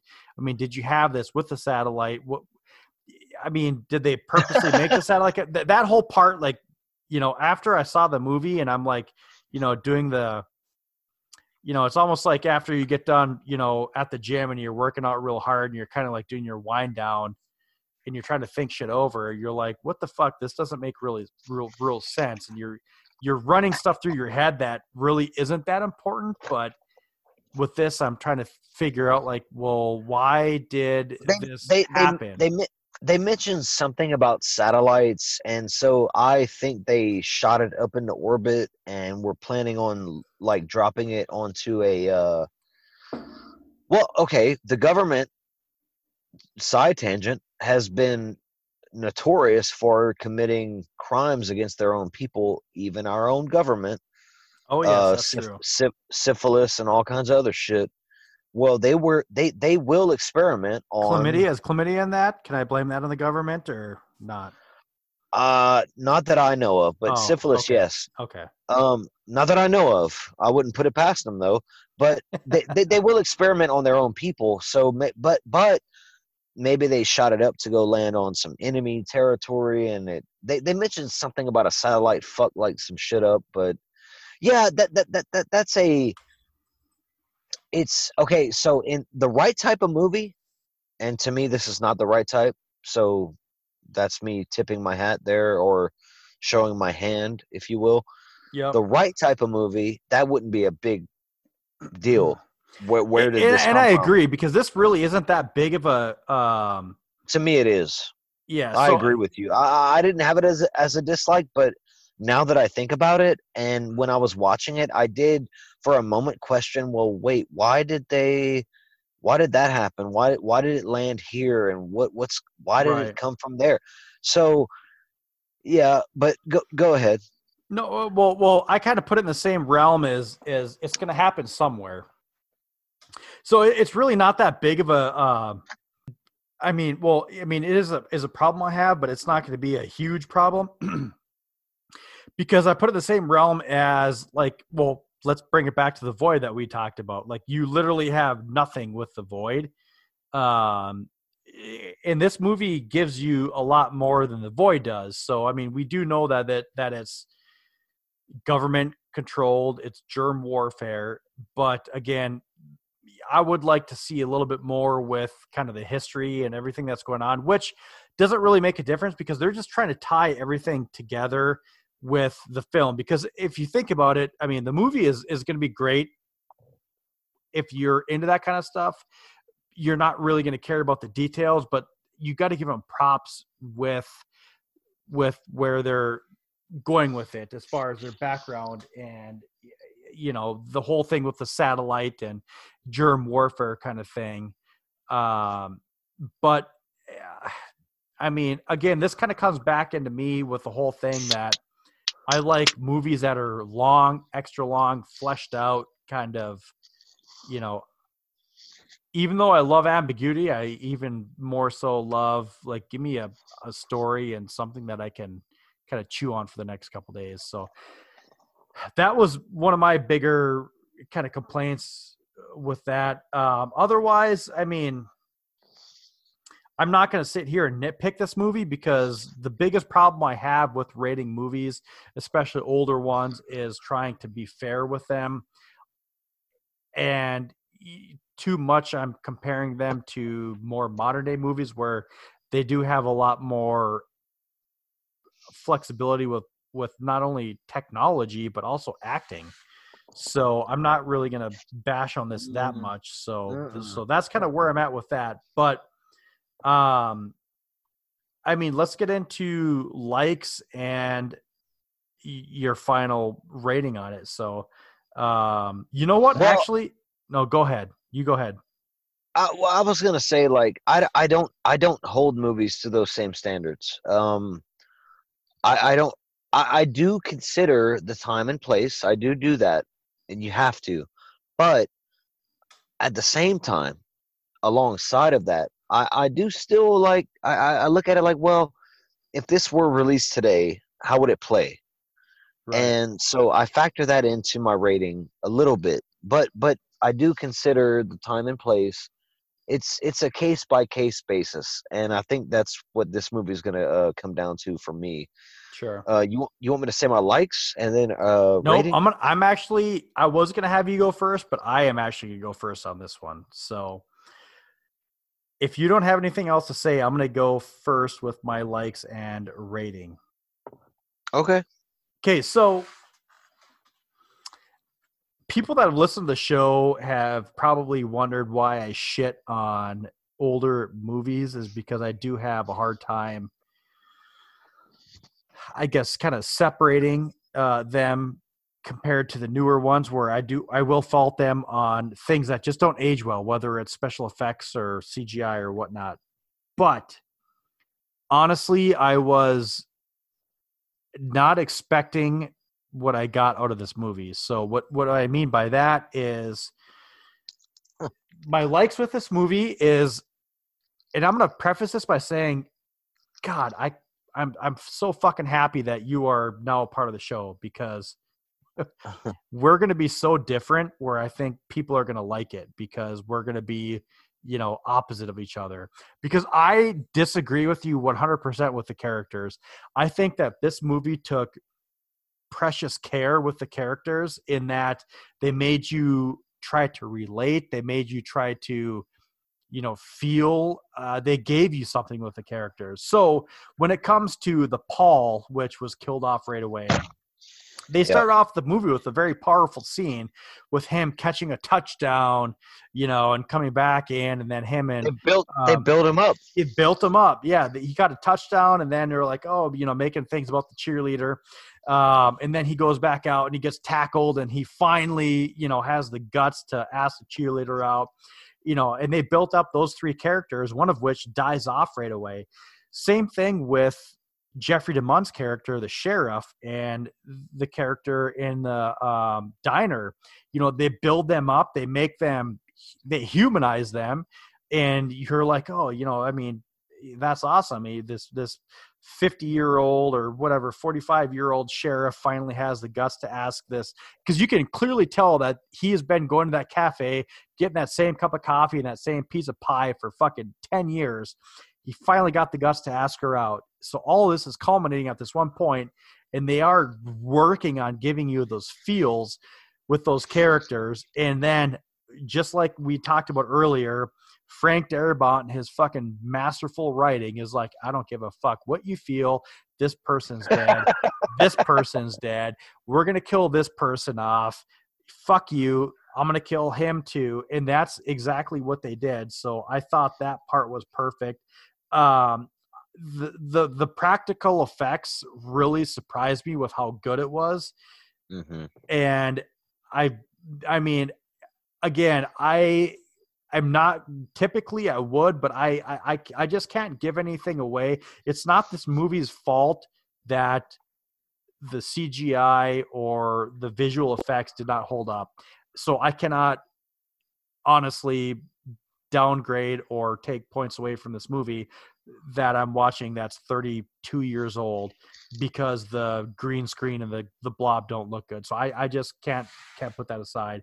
I love mm. the epic battle scene, but really what did it for me was I mean this this movie would have been great in my opinion if it ended after that final epic battle scene but they went and they decided to do a whole nother twist and swerve with the reverend so i thought that was just the fucking cherry on top so i'm coming in at a solid 8.75 on the blob 1988 Wow. i love this movie i love this movie Wow. Yeah, man. Uh yeah, we will be opposite. Um and I hope hopefully I don't get too much shit for this. I know it's beloved. Um okay. so I like what I like the positive the like the positives that you're bringing to these characters. I love that you see things in it that I did not. Um it makes me want to watch it again and I'm a rewatcher so I probably will. But upon this first viewing, I got nothing from most of these characters. Like nothing. I, they were they were like one scene done, one scene done, one scene done. Frank Darabont killed them off indiscriminately. Like they, he doesn't care. The effects are dated to an extent to where I was thrown off by them, and I'm a fan of shitty effects. By the way, I love movies like Street Trash. Okay, I love movies like that this was off-putting sometimes other times the effects were great they uh I, I think the movie blew its load at the beginning with with the deaths i i think they Yeah. Spoiled too many of these good effects at the beginning and didn't save anything for the end and that goes a long way with having to me unmemorable characters no score that i i don't even know what the fucking score was it was just music playing um uh, upon first watch, and I know this is a beloved classic, I'm gonna go ahead and give this a six out of ten. Um, All right. I don't, I don't, I don't love it. I would only rewatch it because you like the characters. Otherwise, I would probably never see this movie again. yeah I give it above average because the effects, where the death Sure. scenes are really Yep. good. They, they're really good. Other than that, I don't really want to go back to this movie. Um, it's it's, you know, I the the blob, not not a villain that we can really latch on to. no Um, It, it- It's- yeah, it, it's more of like a yeah, like you say, it's not even a real villain. What it does is it it, it produces suspense and tension and some kills. Really, Yeah. And don't get me wrong, I enjoyed the movie. I enjoyed it. I'm giving it a six out of ten. It's above average. It's above. The the effects elevate it. Besides that, to me, it's it would be average. It would be like, eh, I saw it. It's cool. Some of the effects elevate it. Besides that, I don't really feel too high on this movie, man. Like, yeah, six out of ten. you know what? I respect that. I'm I'm glad because it it brings about good conversation when we're off. So I I, I- do I- respect I- your six out of ten. I love that you like the characters more than I do. Like I, it makes me like like I said, want to go back and rewatch it and see some of the things I'm I miss because I I clearly I first time watch I'm missing shit. I'm not seeing everything. Um, but on first watch, I I just I just yeah I didn't get those characters. I I didn't get except Scott. I like Scott. He was cool. He was funny. He had a cool little trunk full of fucking booze and strawberries and shit. And I love that. That was fucking awesome. He was ready to fucking bang all night. I'm like, yeah, That's Scott. great. Yep. Besides that, dude, I didn't care about anybody. Nobody. I didn't care about the sheriff. I didn't care about the waitress. I didn't care about Flagg or Meg. I didn't care about her brother. I definitely didn't give a fuck about her brother. Um, not to say a child death wouldn't shock me in a movie. It definitely does. Um, I won't. Well, um, yeah, I'm not gonna spoil that. Go listen to our top uh top 15 and Yeah. find a find one movie in there that I don't spoil there either. But god damn it, it's in there. yeah, yeah. Oh, it's so brutal. Um, but a child death in this look when I when I okay when I sit down to watch an '80s film, I I have a image in my head or or like a like a a blueprint in my head. And when you said earlier, like, doesn't it hit all those? And I'm like, yes, it does, but it's not to me. It's not quite as classic as some of the other '80s films that that you could put up there with the Blob. And now, having finally seen it, I can see why it's not at the top of a lot of people's lists. Yeah. Um, is it watchable? Is it enjoyable? Fuck yeah. Watch the movie. I'm not saying don't watch it. Definitely watch it. You'll probably like it more than I do. Yeah. to any no, listeners out there, you know. I it, it, I respect that. It was interesting hearing your your take on it, and it it honestly, I'm I'm more intrigued that you were at a six and I'm pretty much at a nine than if you were at like a seven or eight. So, um, I I'm gonna say it right here. If you do, if you do rewatch this, I definitely want you to bring this back up on the show. So, um, Oh, yeah, I, I'd yeah, be yeah. curious to see if you did come up or or or even come down on it. So, Uh no, I don't think I'd come down. I think I'm pretty solid at a six. Like Yeah. as far as like, yeah, like I would only come up based on what you said. Like sure, I, I think I think it's good. It's a good movie. It's not a bad movie. I'm not saying that it's not bad. It's just not something I would go back to. Other than Boss Tuna said, the fucking characters are good, and I'm like, well, you know what? Maybe I need to fucking revisit that. So, I first time watch, it's six out of ten, but with potential to, you know, go up. Uh, I like I like that you had it so high, man. And dude, and to be honest. It's a classic. Yeah, and what I thought of was I don't know why, but for some reason I was thinking of Killer Clowns from Outer Space, and I'm like, man, I was Oh, like, you hear a lot of people talk about Killer Clowns from Outer Space, but this is a far better movie in my opinion. Oh no, no, I So- disagree. so I that's disagree. that's where I was a little bit surprised. I was like, No, the characters are a lot no, better, the kills are a lot better. No, Yes. no, no, we're disagreeing. Full on rage, rage. No, Oh, no, no. It's true. I- it's true. So, and y'all talked about that movie already, so We did, uh, yeah. we're done with that. Oh, I love Killer Clowns. No, I mean, if you want to do, dude, watch that and give us a shotgun review on it. But in my Oh, opinion, no. It's I like the it's characters. I think the characters. You want to talk about characters? The characters in that movie are fucking paper thin. Every single one of them. Uh, um, I Compare okay. compared to the Blob. Some That's of them, yes. Some of them, yes. Some. Yep. I'd agree.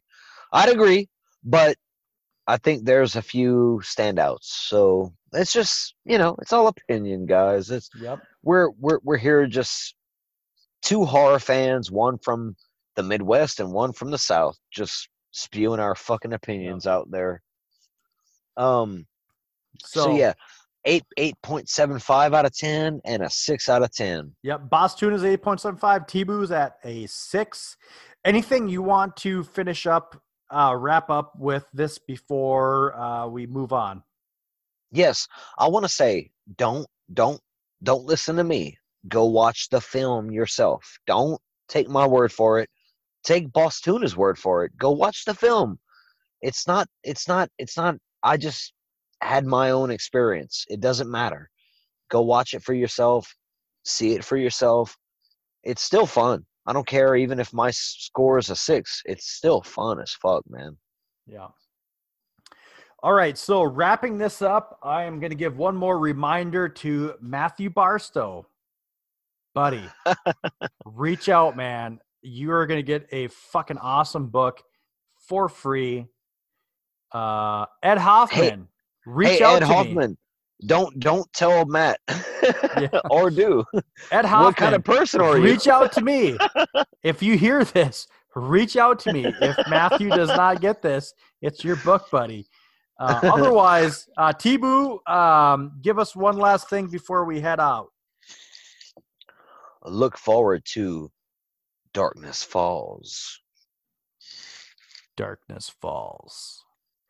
All right, friends, stick around because I have a special song to carry us out, uh, part one. So, other than that, I hope it was as good for you as it was for us. We'll see you soon. Mm, that was incredible. Was it good for you? I've had better.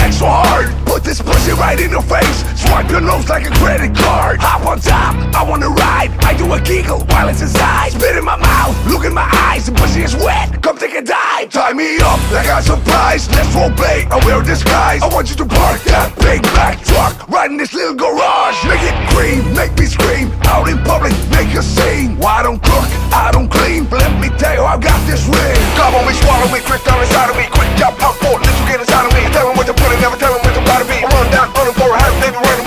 Your shit, bite your lip. Ask for car, ride that dick. You really ain't never gonna fucking for a thing. You already been spying out for game. Now get your boots and your coat for this wet ass pussy. He bought a phone just for pictures of this wet ass pussy. Pay my tuition just to kiss me on this wet ass pussy. Now make it rain if you wanna see some wet ass pussy. Look, I need a hard hit, I need deep stroke, I need a henny drink, I need a weed smoker. Not a garden snake, I need a king cobra with a hook in it, hope and oh, lead over. He got some money, then that's where I'm headed. Pussy at one, just like his credit. He got a beard, well I'm trying to wet it. I let him taste it, now he diabetic. I don't wanna spit, I wanna go, I wanna gag, I wanna joke. I want you to touch that little dangly dang that's right in the back of my throat. My head game is fire, but now the sunny It's going and dry and it's coming out saggy. I run on the thing like the is behind me. I spin on his mic, now he's trying to sign me. Your honor, I'm a free bitch, handcuff me, just switch my wing, make it feel like it's cheating. Put him on the knees, give me something to believe in. Never lost a fight, but I'm looking for a beat. In the food chain, I'm the one that eats. If you ate my ass, he's a bottom feeder. Big D's have a big demeanor. I can make you bust before I ever meet you. If you don't hang, then you can't bang. You can hurt my feelings, but I like pain. If you fuck me, and that's cool shit. And when I ride the dick, come and spell my name. Ah! Yeah, yeah, yeah, yeah, you fucking with some wet ass pussy. Bring your bucket and a mouth everything for this wet ass pussy. Now from the top, make it drop. That's a wet ass pussy. Now get a bucket and a mop. That's a wet ass pussy. I'm talking wop, wop, wop. That's a wet ass pussy. Macaroni in a pot. That's a wet ass pussy. Ugh, ugh.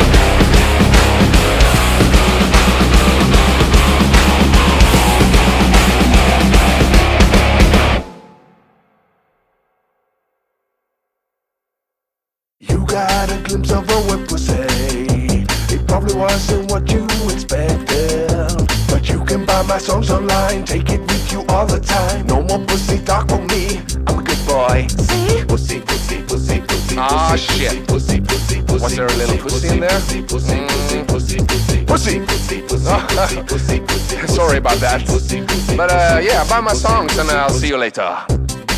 Stop it.